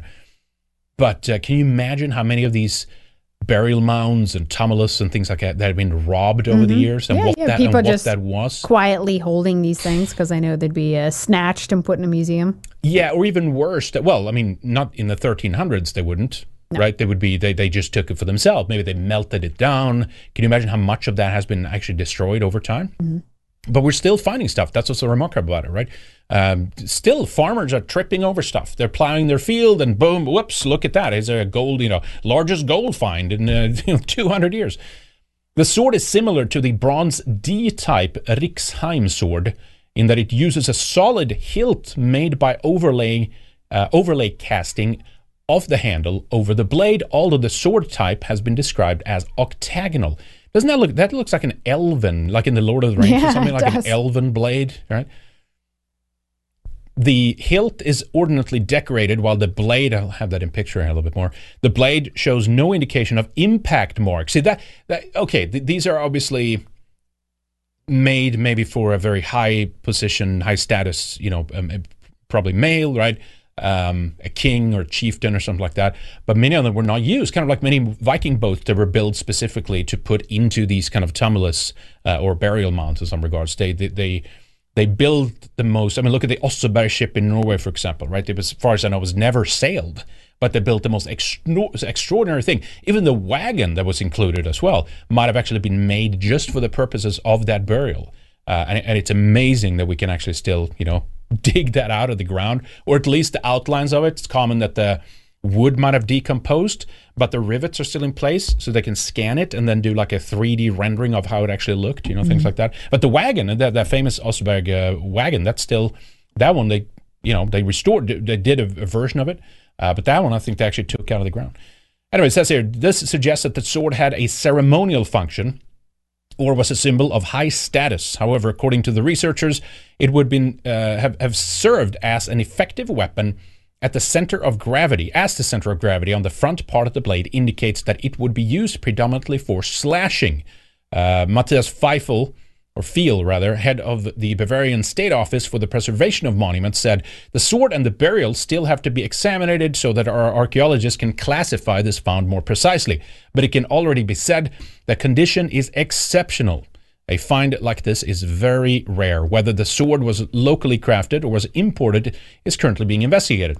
There are three main distribution centers during the Bronze Age for octagonal swords of this type. One is in southern Germany, the others is in northern Germany and Denmark. A comparison of the casting techniques and the decorations show that some of the octagonal swords in the north are apparently replicas of South German forms, while other pieces would be genu- genuine imports or the product of wandering craftsmen. Anyway, there it is again. Cool stuff, right? Yep. All right. Henrik nerding out on the sword. Am I being too? Am I going too slow here? hey, I got to enjoy something here. Come on. no, let's go straight to the migrant rape gangs I know, right, right, now. exactly. okay? Uh, oh, Because it is again. summertime after all, you know. So I saw there's a bunch of chimp outs happening at the pools all over Europe. I mean, Yes. are we surprised? Mm-mm. No. Yeah. What is Every it? summer. What is it? Water parks? What is it? Water yeah, parks? blacks love those, and I won't share water with those people. Hey, by the way, hey, by the No, Uh, not gonna do it. There's a big, uh, huge theme park in Germany called, I think it's called Europark or Europark or something like that. Euro, Euro, not European Park, Europark, I think it is. Uh, they had a massive fire just here a few days ago. I actually, st- I didn't follow up on what happened, but um, uh, a lot of things. You know, sometimes they set uh, fires. There's actually hostile people in our countries that are like I- intentionally doing like Yes. arsons and stuff. Yes. Even like the woods are burnt down, but in some cases it's cultural. You know, churches are burnt down. There's other things that are older that that's being burnt down. Uh, but anyway, should we do the uh, the Hungary piece here maybe? Let's do it. Except I want to get uh, Patton was Sure. right. Thank you. Keep up the good work, folks. Thank you. Yes. Yeah, Appreciate Hungary it. and Poland are uh, disappointing, but uh, as Yeah. we said, they were what 10, 20 years behind. Yeah, I mean- right. they usually are. I mean, even my Russian friends say that about Russia. Like, it, They're they're 20 years behind, but they'll catch up to a lot of this globo homo bullshit. Communism retarded them. Yeah, that's basically what it is, and they're not just. They, it takes a little bit longer. Are you saying to- to communism catch was good, Henrik? Um, yeah, because it's a ba- secretly based. Because it did. It's, look, it didn't come to these I've heard- regions. I've heard it's people just say the most dumb argument Yes. I've ever heard. It's so base that they murdered all these uh, Europeans. Yes, it's very based. Judeo Bolshevism is super based and uh, and very pro white. Uh, all right. Anyway, uh, it's a it's not a black pill here. Uh, Hungary ha- have, of course, for a while been very good on the migration question. We covered a thing in the latest Western Warrior over at redicemembers.com where they're now beginning to be kind of cracks in the Hungarian migration policy. Not for this reason. We'll get to this story in a That's second. how they do it. They chisel, they chisel their it's way. it's the the liberal, the capitalist. We got to make our money, right? We Got to make the money. Come on, uh, corporations are basically putting pressure on Hungary, saying we have to have more workers. We're running out of workers, and people from you know Ukraine and other neighboring uh, Eastern European countries are they're running out. Was the argument? So now we have to open the borders and give special. Um, kind of a, a special set of rules for people from other parts of the world so they can come as as what do you call it uh, migrant workers right that's what they want uh, if they're going to do it i'm not sure but those cracks are beginning to appear and that comes unfortunately in conjunction with this story uh, that talks about how the yeah, eu court now the top eu court basically ruled uh, and said that Hungary's migration policy is illegal. you can't do that, right? And then you begin to wonder, like, why are they even part of yes, the EU at this point? Yes. Just get out. Or at like the same time, you don't I- have any sovereignty. You I- can't I- say what happens in your country. I think they should jump ship, but at the same time, could it be that some th- th- they still are thinking this? Well, we, we can do as much as we can for as long as possible to try to remain sovereign in spite of all the EU, you know, kind of top-down decision makings, because that's a layer above the national, you know, uh, laws and stuff like that, right? EU law supersedes in most cases. There's lawsuit about this back and forth, but that's how they wanted it, and that's how it is for the most part. The EU comes in and says, "Nah, oh yeah, you got to do this," and then nations are forced to do it, which is dumb. But ma- I'm saying if Hungary were not part of the EU, maybe they would have had like crippling sanctions against them at this point just because they're not joining Global Homo as quickly. Right? Is that possible? So they're thinking like, at least we're part of the EU. They can ju- they can't do exactly what they want against us. Uh, they will anyway, and eventually they will break you down. But at least that might have bought them time. Got to Is fight, that the thinking? it. I, Yeah, I, I, I, don't know, but Yeah. you got to try. You got to put your foot down. Otherwise, it's just going to get worse. Yep. Uh, judge ruled that Viktor Orban's plans to push asylum applications to Serbia and Ukraine are a breach of EU law. So it's not it's not only that they're like, oh no, oh they don't take asylum seekers, you know, or they they don't process them. That's illegal. No, no, it's not even that. It's about the fact that Hungary have said, you know what? Let's process them outside of the country, right? Even Sweden has had the this topic surfaced a few times, which is still it look it's it's a one step in the right direction meaning you don't have to bring these people to your country and then you process their uh, application. Obviously we shouldn't process any applications. We're full. We don't care. If it, maybe if, you know from other european countries yes that's okay. Either it's for work or some people marry or whatever it is that's fine. Well that's not asylum anyway but you know what i mean? Like the, those Yeah, kinds of immigration every policy you poor non-white person in the world is an asylum seeker, so it never ends. It never ends. Just say, say no. You know, we have to have it's as much as it sucks operating in the political system. We still have to continue to try to push people, candidates or politicians to to to stop these things. Right? If we're part of the UN's compact for uh, migration or the the migration compact. We need to pass laws that nullify those things. It's a we're, we're no, we're done. We're gonna pay. We're not doing that anymore. Haha, we're out, kind of thing. But anyway, we'll see what happens here with uh, with Hungary. But it says, let me read a little bit so we get some background here. The EU's top court has once again reprimanded Hungary over its migration policy. The European Court of Justice, more like injustice, am I right? Uh, ruled Thursday that Hungarian Prime Minister Viktor Orban's push to outsource asylum applications to the Hungarian embassies in Belgrade and Kiev is not good enough. You can't, you can't do that. That's a breach of EU law. Can you imagine this shit? The law, which effectively limited migrant flows Yes, to I Hungary. Requires foreign nationals to submit a pre asylum application to the country's mission to Serbia or Ukraine before applying for international protection in Hungary. And I think that they hadn't taken in that many anyway. you can process it, but the the restrictions or the the You could just deny 'em applications should be really hard. You know what I mean? Yeah, just denied. It means asylum candidates already present, present in Hungary must travel abroad to file the request. Why does but why does um, Serbia or Ukraine agree to this though? Isn't that interesting too?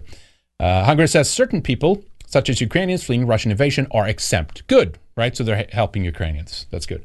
Uh, but no, the, the, the ruling on Thursday, EU judges wrote that the law amounts to a disproportionate interference with the right of those persons to make an application for international protection upon their arrival at a Hungarian border.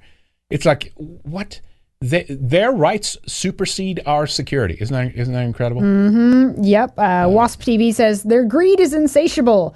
Wasp TV also says more workers, less wages, and less of our civilization remains to inspire work too. And it's always this: we need workers, we need workers. Well, why must it always be from non-European countries? Because I know there's a lot of white Americans that would love to go live in Hungary easily and go help uh, the workforce there. You notice how these migrants and asylum seekers—they're never European people ever. No, very rarely.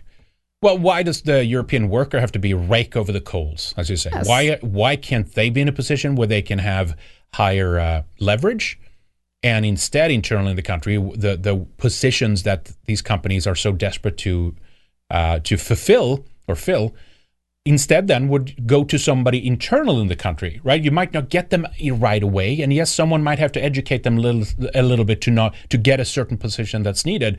But can you imagine the salaries that corporations would be willing to offer those people? Right, that's how it works. That's the incentive. Oh, look at this! It's all these positions now. All these companies are hiring engineers or whatever. Okay, then it takes a few years, but the you know Hungarians then educate themselves or younger ones in that field, and then they have a good paying job in their country. It's fine. No, it's this instant capitalist gratification.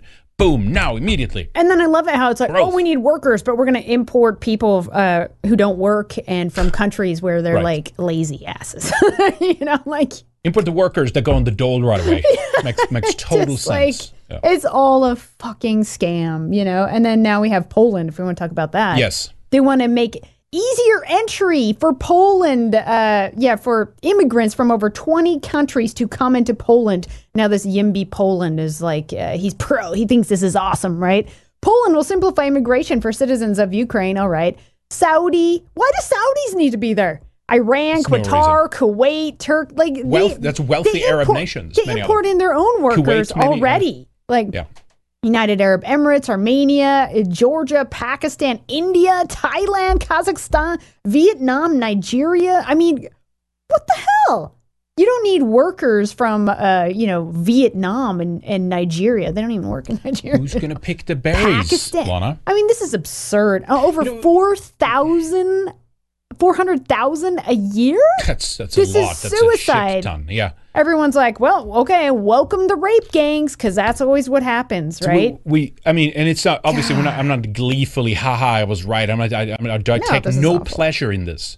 And this, but I uh, said, but we said this many years ago. We said they will do this eventually as well. They will. They will be p- submitting to pressure, or the wrong people will be put into place in political positions or lobby positions in these Eastern European countries, and they're going to start opening their borders too. We said it. Scroll down this Yimby Poland so you can see this tweet he in response. He said, Wow, what an insufferable amount of racists, quote, tweeting this with their disappointment in base Poland uh, because they're bringing in more brown people. And then he even like was saying that, Oh, you're afraid of brown people? It's like, Uh, dude, yes, we don't want them in our look, countries. it's not. It's not being afraid. We're like disgusted and shocking. It's shocking and uh, appalling what's happening to our countries after mass immigration. Open your eyes, Yimby Poland. Look at what's happened in Germany, Sweden. Uh, uh, name, pick a white country.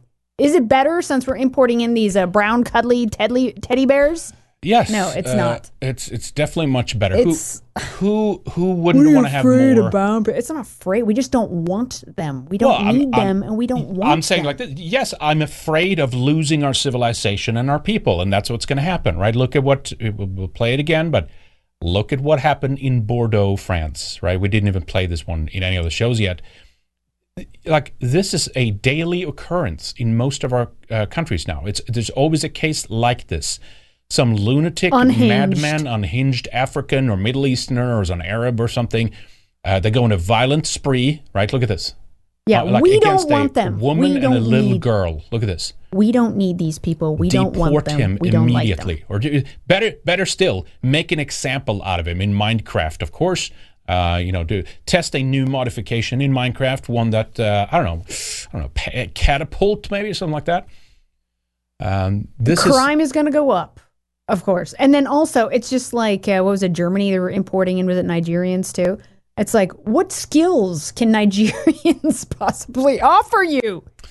Uh, I don't know. It's it's God. it's a, it's a mystery. And some right? of these other countries as well. And it's just uh, the sheer ignorance of this guy posting this. Oh, you are just racists who are afraid of these brown people. Have you not? And then his comments are just hammering him. Like, have you not been to London lately? Have you not been to Germany lately? Have you not like been to Ireland? All these places Nope. where see, we see what happens when you import in the third world and the so-called workers. Because you know it's not going to be workers. But what the hell? They list, yeah, Saudi and, and Qatar and Kuwait, Uni- United Arab Emirates. These are rich countries. They need workers in their own countries. What are we doing importing well, those sh- people into the shuffle Poland? because then those people remember they brought it they bring in from like India or uh, what, are the what was the common what was the main demographic that like Saudi Arabia as they're expanding with all their you know lunatic building projects with their uh, Yeah. uh, oil money right uh, Qatar maybe more so but yeah it was like Philippines and you know what was it else? There were, some of those countries like Southeast Asian or something like that. I forget what it was. But it's this shu- even Sri Lanka India I think in some regards right? But it's this major shuffle. That's what they want. Global wants it's and you like know- hey you go over there you go here Poles go to the UK then UK people they go to Spain or or even uh, uh, you know South America or something and then South Americans go to North America USA and Canada and then those people they can flee to China and work over there and everything is just like you know blended out Yeah, and, mixed and out here you have like Pakistan and India on this list. So you know what's going to happen? Like millions of Indians and Pakistanis, because there's millions and millions of them. There's a billion in India. They're all Yeah. going to try and get into Poland. Oh, you need workers on there. And then next thing you know, you know, if you've got a, um, uh, what's his name? Humza Yousaf running for first minister and saying Poland is too white and we need to import more people like me. It's disgustingly white here. Mm-hmm. Yeah.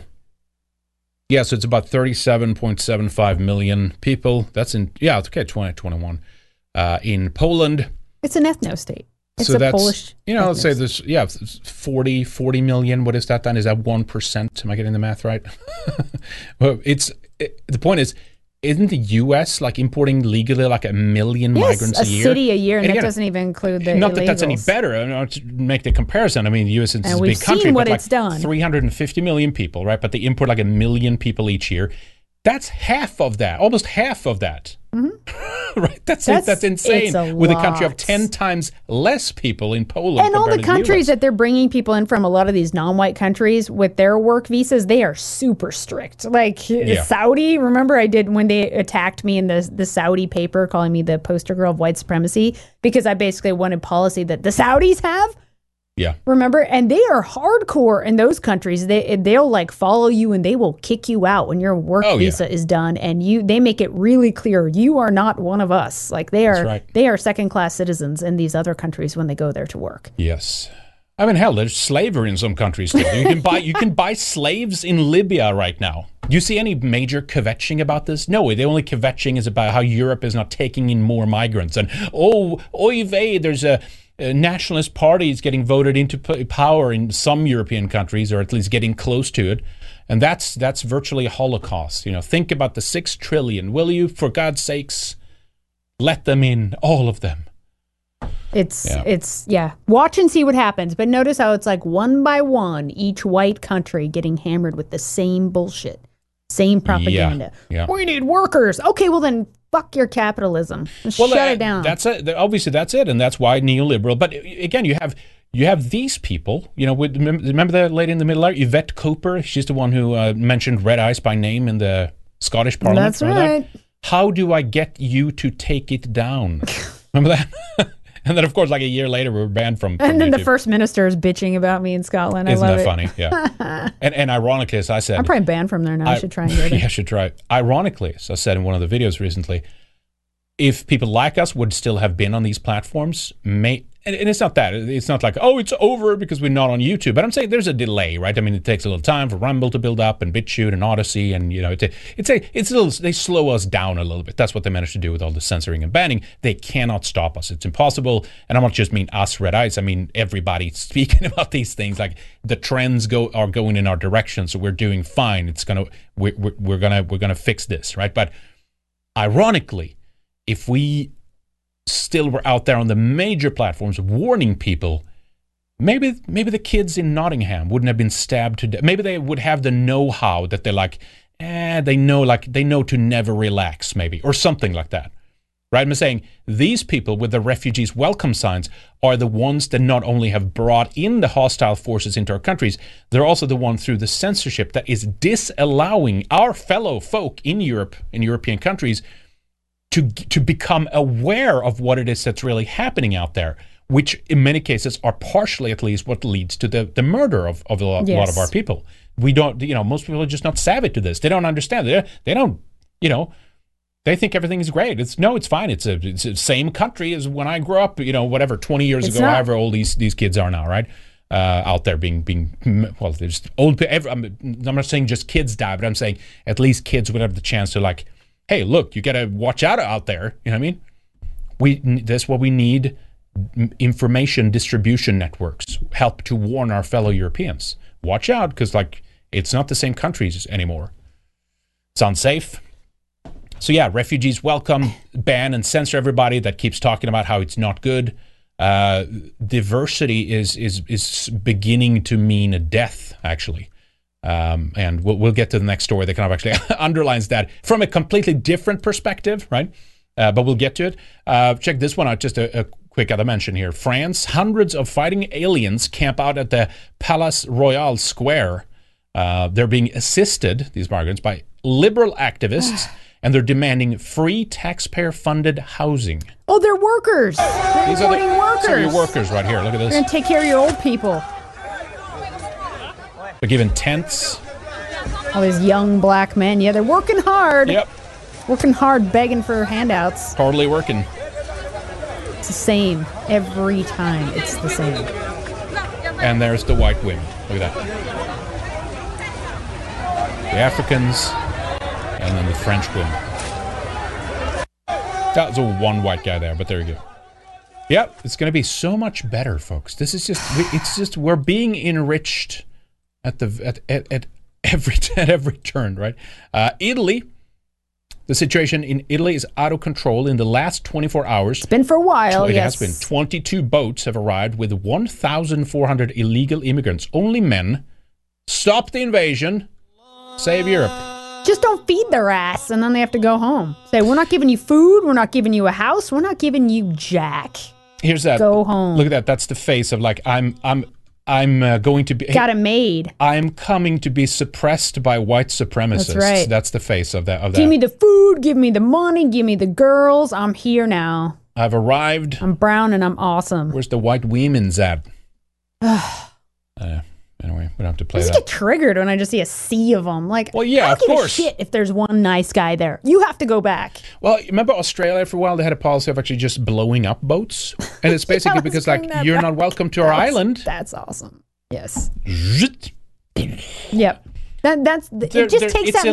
message, and then people stop coming. That's just it. You- that's that's all they're going to put your respond foot to. down hard and say, "No, you're not doing that." Now it's this con- intensely, obviously by design, weakened response. We're like, "Oh well, oh we we got to help the migrants." Remember the was that Spain? Maybe that was in Ceuta or something like that. Let me see if I can find it. Again, if it Um, imagine if it was boatloads of young white guys, Yeah, pouring this. into uh, you know some. they would be going. Yeah, they would they would kill people, right? They Yes. would kill whites Yes. that were illegally crossing. Let me see. Here's NATO would be there like immediately. Let me see if this is one of them. Is this one of them? Remember that uh, girl who's like hugging the African that just arrived? Yes. Remember that? I remember the stories of some of Let me see those if I can who got one. raped, and they were still like, "Don't blame the migrants. Not their fault." They just they just don't Oh, know it that is. raping is wrong yet. Yeah, it's not. They don't bear responsibility because they don't know Western standards. Here, In their go, right? culture, yeah, look at this. Remember this? And he's like, "This is gonna- Crying, he's you like, know, this yeah. is so easy. I'm Yep. so gonna hustle my It's- way." It's so easy. and she's even like, "Okay, get off me now. Get Yeah, off but like me now." it's caressing, like it's a, it's a, like look at this, Oh the my feeding. Like, where's your sippy cup? Where's your bottle? When you want your bottle, little baby? Mm. Oh, this woman needs to go and have children. That's what she needs to do instead of stop, you know, stop Yeah, with this silly behavior. You know what her children are gonna look like? They're gonna be mulattoes. They'll be, they'll be beautiful. A refugee's welcome. Am I right? Isn't that what it's? Uh, isn't that what it's all about? So we can get a little bit. Well, really, at the end of the day, what we need is kind of like we just need a little bit more of this. That's this is what we need more of right here. Look, and it's like he was coming after them because the mom was like, "Oh, look at that! Look out for that unhinged black guy! Get back in, honey!" You know. And then he's like upset about that, so he goes and beats him up. Look at this poor little girl. Imagine Yep. if that was your daughter, Henrik.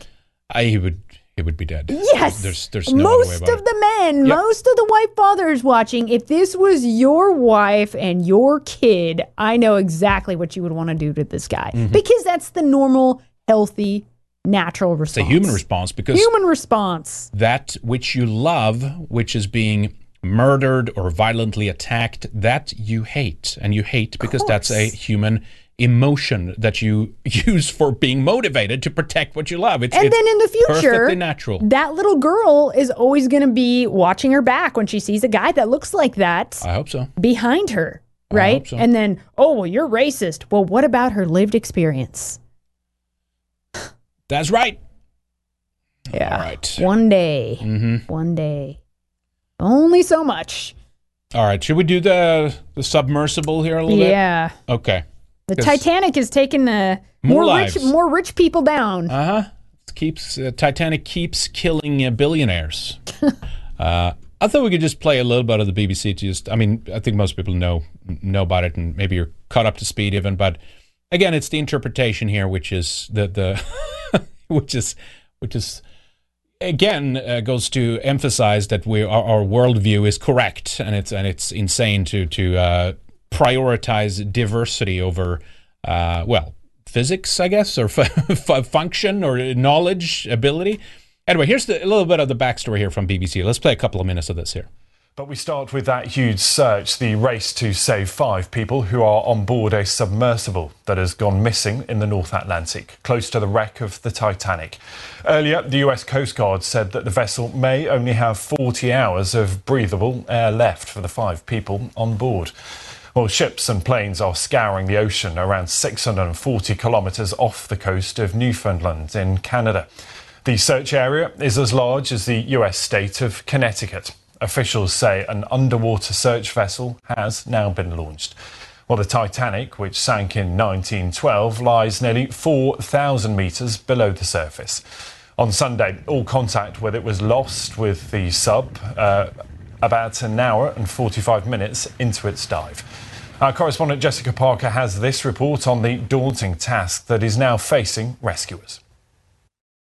These are the last known photos of the Titan submersible. They were taken on Sunday morning, just before it began its descent.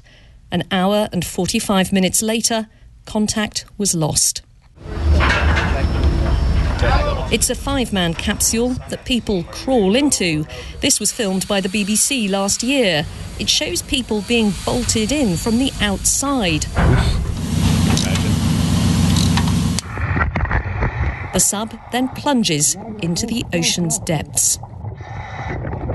Those on board are believed to be the British billionaire Hamish Harding, British businessman Shahzada Dawood, and his Ah, son, British, yes. French explorer Paul-Henri British. Yes. And this man, Stockton Rush, the chief executive of the expedition company OceanGate. It's basically a Sony PlayStation style controller. Here he is in a 2022 Amazing. CBS It's not a documentary video game. showing how the vessel was This operating. that's a big joke of all of this. Of course, it's like he cut corners. There's been t- endless amounts of warning about like you shouldn't do this. They even have an interview with the guy later on. We don't have time to watch that now, but he basically says God. we knew. You know, he said the the underwater community, I think he called it, uh, is a very small one. And they said we have we're, we've been amazed that you know this hasn't happened sooner. We were kind of just it was just a disaster waiting to happen, essentially. Yeah, they made Uh, two previous trips before, Mhm. right? before this uh, June 18th. Down to the, did they actually reach? Yeah, OceanGate Titanic? Expedition said began offering trips to the Titanic wreckage in 2021. Only made two previous trips before. Okay.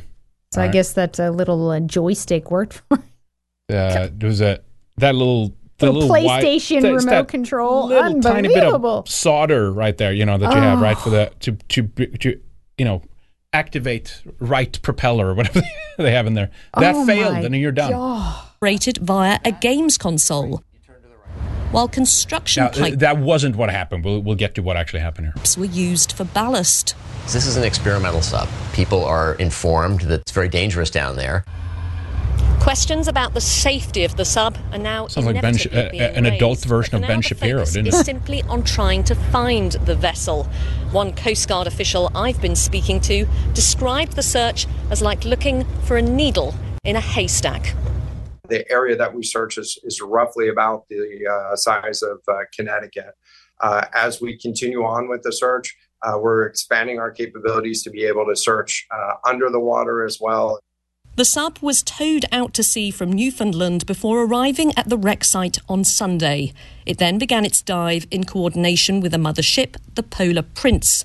Once a vessel goes below a thousand metres, it'll be in darkness, no light. Farther down is the Titanic wreck, 3,800 metres under the North Atlantic. Mike Reiss is one of the few people who've made the trip before. He describes reaching the bottom of the ocean. when you touch bottom, you don't really know where you are. And again, the compass immediately stopped working and was just spinning around. And so we had to flail around blindly at the bottom of the ocean, knowing the Titanic was somewhere there, but it is, it is so pitch dark. In the sea's murkiest reaches, this is what people pay nearly £200,000 to see. Jeez. OceanGate Expeditions says it's getting help from government agencies and deep sea companies, and it's praying for the crew's safe return. Jessica Parker, right. BBC News in Boston. Okay, yeah, I think that's good. Just so this is an introduction uh, in terms of what actually happened here, right? But so we have an update, right? You want to? Do you want me to play? Oh yeah, yeah, yeah. You could play that. Um, updates? yeah, there's uh, let's see, OceanGate Titan submersible. Obviously, it was found. It was 1,600 feet away from uh, Titanic in the Atlantic Ocean. The U.S. Coast Guard said all five people are dead, and the bodies are not expected to be recovered. No, of course not, because there was an implosion. We'll show an animation of what that implosion looks like. So there's not going to be any bodies to clean up here. Here we go. Yeah, here's one. Check this out.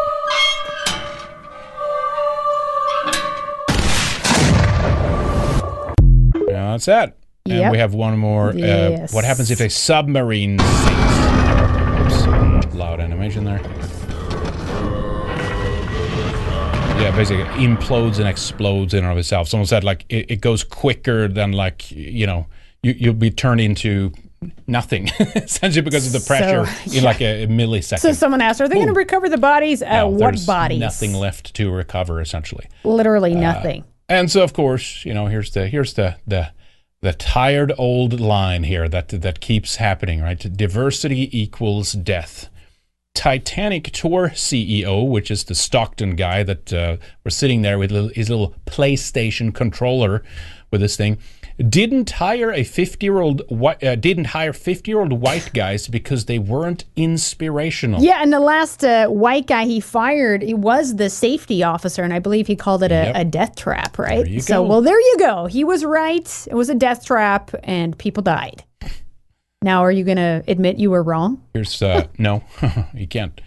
Uh, here's OceanGate. At Look least at they were white, but even that's not good enough. I mean, if they were These- black, maybe that wouldn't have even made it that far. It's it's the point though that it's like for, for whatever reason you cannot have white men, right? That's the no no. And so so look at what happened, right? These are the women of OceanGate. They are submersible pilots, data analysts, business development managers, engineering project managers, marketing aficionados, mothers. Well, maybe they should have stayed home then, huh? Foundation presidents, conservationists, explored, blah blah blah they blah should blah quit blah. immediately. They're the best, and they're and thought leaders, all working together to open the oceans. I think it uh, collapsed in on itself when enough of these people rolled around. $250,000 a ticket those guys paid. Yeah. yeah. So basically, They go paid uh, $250,000 a go die. woke, die. Right? That's Yeah. the that's the slogan. You basically you go woke, you die.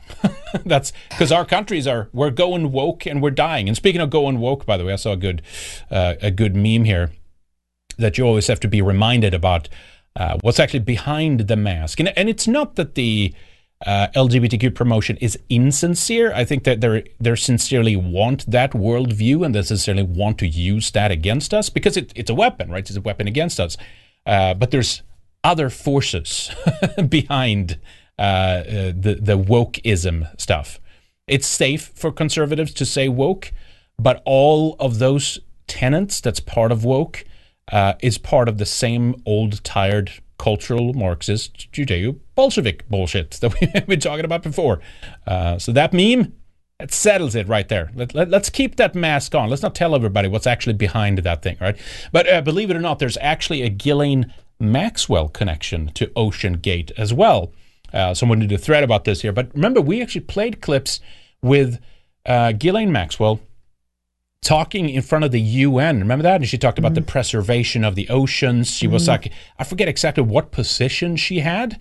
Uh, she was like some ocean preservationist. Well, you know, trafficking young girls that helps uh, save the environment, helps helps the ocean. helps the ocean. It's that you know, what is it like spinning the the the, the bo- what is was that called again? Like the the lotto or whatever you call it, like the board, like, different things on a wheel. Let what uh, let me see what what charity should you be involved in, or, or what environmental Yeah. cause is going to be? You know, and the- they pull it down. The oceans. Oh yeah, okay. Let's do the oceans, everybody. That's a good thing. There's a connection between the board of OceanGate, which is which is OceanGate indeed, uh, which just lost a submersible, and Ghislaine Maxwell. Uh, here's what is this here? On here's OceanGate tweeting out this right on this International Day of Human Space Flight, we're celebrating NASA's uh, NASA Hall of Fame astronaut OceanGate Incorporated board member Dr. Scott Paraznik. Parazinski. Parazinski. Sorry, Parazinski. Uh, okay. There's a connection. Scott Parazinski is with the Maxwell Epstein crew via the former advisor of mine who was secretly friends with Isabel Maxwell and took Epstein money. He did. I don't- Is this 100% true? I'm not sure. This is the claim anyway. He didn't tell me this was when offering an attorney to help after I spoke about misconduct. Maybe the English is not the 100% here. This is Scott Parazinski with him and the crew around me. Oh, that's her? Is that her in the picture? Is that what she's saying? Is that her? Okay. Oh, interesting. Um, okay. Uh, yeah, here's Parazinski with him and crew around me at the time. This UN list is the next level level F, meaning fucked, I guess. Yes. Uh, if it, it includes Ghislaine Maxwell, all these people worked together on digital health initiatives with the UN. Okay, there you go. Interesting. Yeah, I got to find that speech again uh, that she did. She's she's spoken in front of the UN like a, like eight times or something like that. I think Gillian Maxwell, and most of the times it's been. Is she part of the board here? And most of the times it has been about the ocean uh, issue, ocean pres- preservation. Is she in here? Maybe she's not in here. Anyway, okay, that's a number of uh, people here associated in the doc. She links up here. Uh, can we see her? No. Okay. All right. Uh, anyway, let me keep going here. Mm, It's a partnership with none other than Cavendish Global. I've heard of that before. Uh, Scott Parazinski was part of that. The man on the bottom left wanted me to introduce uh, wanted to introduce me to astronaut Scott Parazinski, who is on the board of OceanGate. Ironically, I texted this thread to a point of contact of theirs a few days ago, suggesting I am not as dumb as they thought. Uh, yeah, here we go. Here, right? Ghislaine Maxwell was working with Cavendish Global and the UN on Ocean Partnership. The UN video is now removed. Oh, is it now? We played that at one point, but I have a loose transcript. They they cite uh, they they cite Italy and Bill Gates as key to their initiatives. They they okay, I see what you're saying. Uh, that's her with Amir Dossal, UN and board of TerraMar. That's right. That's what her group was called, Terra Mar, which means what? Earth, ocean, right? Doesn't it? Uh, all right. Anyway, I think this goes on for a little bit here, but you get the idea. Uh, some people said too. What, what was it again? You said something. It was the. Was there some anniversary or something of the. know, uh, there's one um, conspiracy flying around. I was just trying to trying to follow that. Like, okay, I think the English is not the best on like, her what, there, but- what, where exactly is that going? Okay, no, there, there's another conspiracy uh, flying around. The last time there was a major new currency introduced into humanity was 1913. That was just after the Titanic was sunk, killing off the major opposition to the new Federal Reserve notes. So now we have major currency crisis just as the BRICS nations are going to announce a gold denominated currency. And the Pakistani billionaire who was uh, on board with his son there is involved in the new currency and now he's dead. So that's just one one theory. Right, I'm sure there's other people involved. I don't know if they just need Sure. this guy and it's all going to fall apart without this guy, but you know. Well, because I mean the OG, uh, the the Titanic there, right, uh, was kind of a an entire conspiracy there of just ta- it was it was all the the uh, all the wrong from our perspective billionaires jumped ship last moment. Remember? Mhm. Oh, they forgot to show up. They forgot their ticket. They couldn't. They were sick. Blah blah blah blah. That's right. And uh, s- at least some, maybe not all of them, but at least some of the uh, good guys at that time uh, went down with the uh, Titanic. A lot of things uh, changed. That was it, wasn't there even a connection to like, yeah, the as you said, the currency issue, right? The federal. It, it, one thing led to another. I think this was one of the conspiracies. Like the, the, Mm-hmm. the Titanic was like one one thing that initiated all of this, but it essentially and ended up with like, Like the Federal Reserve, essentially. Yeah. You know, at the end of it, uh, essentially. But no, and they have that other conspiracy of them swapping the vessels. I was I said Lusitania the other day, and it's completely wrong. It's the uh, Olympia, I think, is actually the one, right? Had the Titanic and the Olympia. And they switched those, remember? Mhm, I've heard Uh, that. And it was an insurance scam, and that had Olympia had issue. I think it was Olympia had issues, and it went down, and then the you know that ship was anyway. Not that it matters; it is what it is, right? But yeah, this is extreme fascination with the with the uh, Titanic. To go see it, pay two hundred and fifty thousand to get down in there, basically not be able to see anything. Well, but you know, they saw the movie with Leonardo DiCaprio, so they had maybe that's why.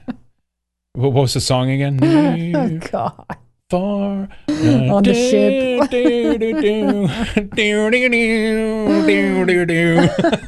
Did they play that? As they were imploding. Oh man. That- What was the knocking then? They said that they had heard knocking every 30 minutes or something like that. That's uh, the some- ship ready to blow up, the submarine ready to blow up. It was the uh, some weird thing about like why didn't they kind of initiate search right Warning away? signs? Yeah, there was a number of as you said. Like, oh, maybe like- we should go back up top, right? Well, maybe they couldn't. Maybe they just it just sunk, sinking, right? yeah. I mean, it's not a submarine. A submersible is different. You just you you basically do just sink, right? Uh, but you have you know anyway. They, they I, did they run out of oxygen? How many hours? They did didn't they even spend there? test the we don't even oxygen, know. by the way, too. I saw there were so many things where I'm just like, ah, how is that possible? How did that billionaire not know that too? Well, at least they uh, at least they didn't uh, hire any white men. You know. well, they had some for a while, but then they fired them. All right. Oh my God. So we Yeah, should end with it's uh, capture the flag month. Let me see. Right? Is this, let me just play this one. Let's see Oh, if you this want one. more of that. I don't know. Let me let me see if this uh, this might be not good here. Let's check it out. As of this time, oxygen within the still missing Titan submersible is believed to be fully exhausted. That being said, bits and pieces of information are still Ah, being this is tossed longer. around on this platform like a Okay. Anyway, I don't think do they even go into the fact that they imploded? Maybe they didn't. Anyway, they talked about the material and stuff, right? There was some carbon. Uh, uh, was it carbon fiber with titanium or something? I don't know, something like that with the uh, with the, the material they used, and it was like untested. It was not that great. It had been prior issues with it. Yeah, here's the guy, the quality control, uh, David Lochridge. That was the. I guess that's the white guy. Let, let me just listen to him at least. Then that's the white guy they fired, I believe. OceanGate Director of Marine Operations, David Lochridge, began voicing his concerns over quality control, as well as testing of potential flaws in the Titan itself. And surprise, surprise, Lochridge was not only fired immediately, but later on that same year, the company would sue him over an alleged breach of contract, stating he had disclosed confidential information to OSHA, a list of which included but was not limited to the following. David raised concerns over the company's decision to perform dives without non destructive testing, or a form of analysis used on All right, basically, they're they're retards. Go woke, die. There it is. Okay, Well, man, I guess you deserve it. I guess so. That's what happens. Uh, fuck around, find out. Live by the anti-white sword. Yes, die. that's exactly. With it, we can we'll, let's keep them coming here. We can do this all day, folks. All right, want to do the the last? Yeah, uh, that was kind of one? funny. It's a capture the flag month, so a lot of people have been seeing these uh, hideous rainbow and tranny flags going up in their neighborhoods, and there's some footage here of a homeowner. Oh, thank you. That's the ATV yeah, going by. this guy has this huge.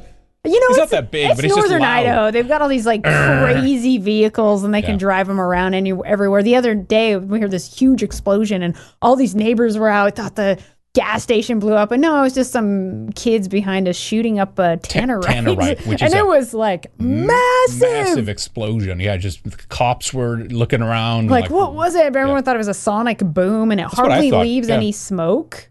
You know, Mhm. not a whole lot of smell, but man, it is Yep. loud. It was loud. Yeah. I think I asked you, why do you need explosive targets? why? Why do you need anything? America, it's fun. just That's blow why. it up and it's Yeah. loud. But it's It's- like oh. no warning within a Hey. city like that. You Hey, know, this is okay. I some can't na- resist. uh, This there is was the- some guy down Mm. the street who said like sheetrock was shaking off his walls. You know, it's like God. Well, I mean, again, it's expl- here we go. This is a perfect uh, opportunity for me to play this clip. I was like, can I find it? Can I? Is there a shoe in here? Can I wedge this clip in somewhere? now is the perfect time. Here we go.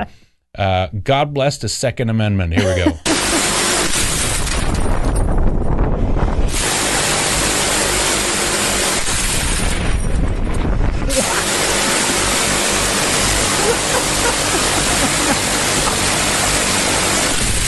That is fucking amazing. Shit. it's funny to me. Come and get him. What's that going to cost? That's like out of uh, Terminator. The, the, the Matrix. Remember that? When they, they have the exoskeletons Yep. shooting on the, the squid robots. the guy probably lives in northern Idaho. Civil. This is actually a civilian-owned quad gun. I mean, you could you could hear something like this out in the forest in Idaho, and you'd be like, "Yep, yep, someone's uh, got weapons and Oh, they're, they're firing shooting off the things." There's so many again. like preppers and off the gridders, and just like I, I I talked to this one guy who builds some of these bunkers and stuff, and he he was telling me about some people how they like have freeze dried food inside their walls, like there's so many cool bunkers and setups, and Well, I again, it. it. it takes us back to the shall not be infringed, Yeah. right? That that's that's part of the Second Amendment. Shall not be infringed, which essentially means anything the state has, you can have. And, and how's that going to be re- interpreted now? It's going to go out the window because, of course, now information is a weapon, nanotechnology is a weapon. Uh, DNA and genetically engineering is a weapon, right? All of this are, are technically, these are arms. These are weapons. What's our defense? You could argue that censorship is a is a it's a breach of, of uh, you know the the Second Amendment because it's like you, now you can't use weapon a weapon that they're using against us. Anyway, I, I- digress. Here's back to back to the point here.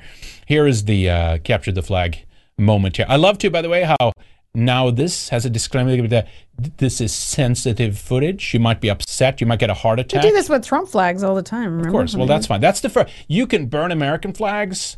You can stomp at the the Supreme Court rule. That's fir- if your First Amendment right. You steal a gay flag, a, pri- a pride flag, um, a pride flag, then A you flag? you are you are performing a hate crime. Warning: distressing No, images. for this guy. go man, go. Go. this That's one's even second better. time, June second, eh, eh, eh. two thousand twenty-three. yeah, there we go. Yes. You know how uh, teenagers used to teepee houses? Like they need to do this stuff now. Like just just take that flag down. Take it. Yeah, uh, definitely. Um, Or you you get could charged do, with a hate crime for saying that, right? uh, yes, be, be quiet. Or alternatives.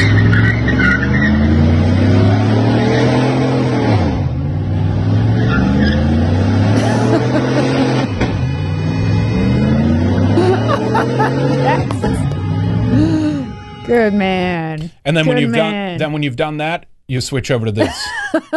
when you're ready. There's that flag. Get it. Get the flag. Is that a little drone? We'll capture it. Is it a little drone we'll flying stomp around on here, it isn't and we'll shoot the shit out of it. That's right. And then we'll put it back. Yep. we'll give it back. So technically, we didn't steal it. Here's a here's a little piece. Here's a We're, uh, shred. we're helpless as white people. There's nothing we can do. but you can use it for toilet paper before you do all that. Yikes. Uh, all right. Well, and you know what? Let me. Okay, last last clip here, and then we'll wrap up here. But uh, they, I mean, they're dropping our flags to, to the ground Yes. for the sake of setting up uh, pride flags. Look at this here. It's the UK. You can't have that one up there at the same time. Nope. It's got to be just all It's tranny be flags. above it. Yep. You're taking the wrong fucking flag down, mate. At least you know that.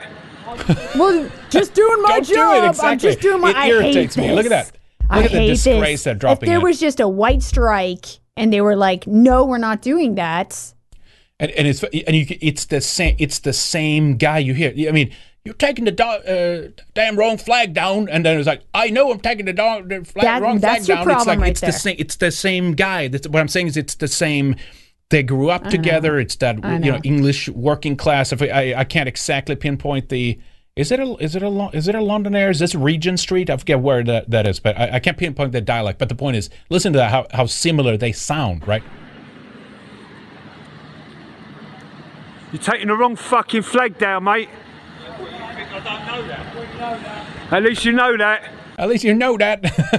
like, well, stop doing it. I- I this agree. is the problem. Just doing my job is what got us here. Yeah. You know, stop doing the job of anti-whites yes, yeah. and globo homos celebrating pedophiles. anti uh, anti hetero. Uh, stop doing anti it. anti hetero agenda. I just, just no. yeah, Like, have Agreed. some organization, Cockney. guys. Yeah, is it a Cockney accent? Yeah, maybe Yeah, that, maybe you're right. Uh, Albert uh, och Albert och Herbert. Herbert. Fan, skål för helvete. Albert och Herbert. Fantastiskt tv-program. Why don't they get some of those uh, hardworking Nigerians they imported to do the job? hmm? Mm-hmm. Yeah, maybe. that- yeah, they say, I know that. I'm, ta- I'm taking down the wrong Wolf flag. Supremacist 66 says, well, he should have said, well, stop doing it. Uh, Wolf Supremacist 66 says, quit. I know what you mean, Lon. Every time I see footage of thousands of migrants here on those boats, or tens of them, I picture one of the eagles from The Lord of the Rings attacking a thousand orcs. Yes, that is a You true are not alone. London accent. Is that what it is? Yeah, the, a certain part of London, I would assume, right? Is that is it is that is that Cockney? Is that a part The of poor part? London? Anyway, The poor yeah, white it's guys the are yeah, it's the working. Yeah, of course, you know that. You, you know it's the working class. Uh, you know. Always is. Uh, Pagan Bear says, support what you like. Thank you. Thank you. Thank you Appreciate that. All right, guys, we're gonna we're gonna wrap up right there. Hope you guys uh, have a great midsummer if you celebrate that kind of stuff. Uh, I guess we should do a couple of shout outs and stuff like that too, right? We got to say thanks and all those good things. Uh, guys, if you want to join us for more, please do it over at redicemembers.com. You can join us at Odysee or Subscribestar, whatever you prefer. It's 10 bucks a month. You get uh, access to, uh, of course, Weekend Warrior, kind of our flagship show. We spend the most amount of time uh, preparing, recording, and editing, and making it uh, just uh, perfect for you. So I think you'll uh, you'll enjoy it. Uh, if you want to get uh, a, a cheaper subscription, less per month, you can get a longer subscriptions. We have them all the way up to two years, and it's almost you know, like 35% off. I got to do the exact math on that one day, uh, but something like that. Uh, also, of course, you can do a. We have a plus tier for those of you guys who want to do a little bit extra for us, and then of course we have an executive producer and a producer tier, uh, which is kind of our uh, special, uh, super duper extra fan base uh, supporting crew out there. And of course, again, just uh, just keep in mind, we don't have any venture capitalists. Uh, we don't have any angel investors. We don't have any major sponsors. We don't have any uh, commercials or ads in the shows that we do. So, this is how we do it so we can continue not only to survive doing this, uh, but continue to grow so we can do it more and do it better. So, that's the reason why we charge 10 bucks a month uh, for you to get access to uh, Weekend Warrior, uh, other exclusive videos, second hour of many of the interviews we do and stuff like that too. And we do have more interviews, by the way, uh, in the pipeline coming up. Uh, but thank you so much to our executive producers, T. Lothrop Stoddard, V. Miller, Resin Revolt, Good Luck Lap, Jake, Red Pill Rundown, Chalky Milk, French 47, Mark Smith, No One Jeebs, President Obunga, Mongoose, William Fox, Angry White Soccer Mom, The Second Wanderer, Operation Werewolf, The Ride Never Ends, Francis Parker Yockey. It's a great name. Dill Bob, Last Place Simp, Joseph Hart, Purple Haze, and JP. Thank you so much, guys. Also to our producers, Mr. Walker696, Johansson, Leroy Dumond, Snark Pup, Eyes Open, Mr. Lemry, Urinu, Obadiah Hakeswill, Single Action Army, and George Porsche. Thank you to you guys as well. We appreciate all of you. Uh, all right, I think is that it uh, for us today. We get, I It guess, uh, a little, uh, little happy family picture for you guys here at the end.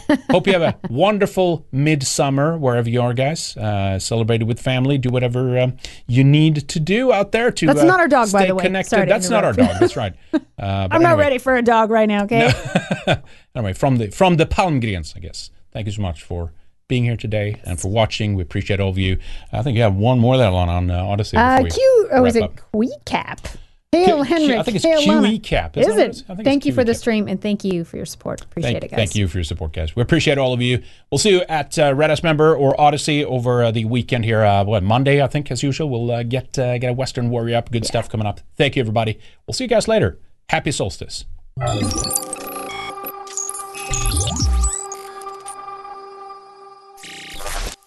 Thank you for watching. Go to redicemembers.com and sign up for our exclusive members content. Don't miss our latest shows, interviews, and other videos only for subscribers. You can also become a member by signing up at subscribestar.com forward slash redice. Get full access and help support our work. See you on the other side.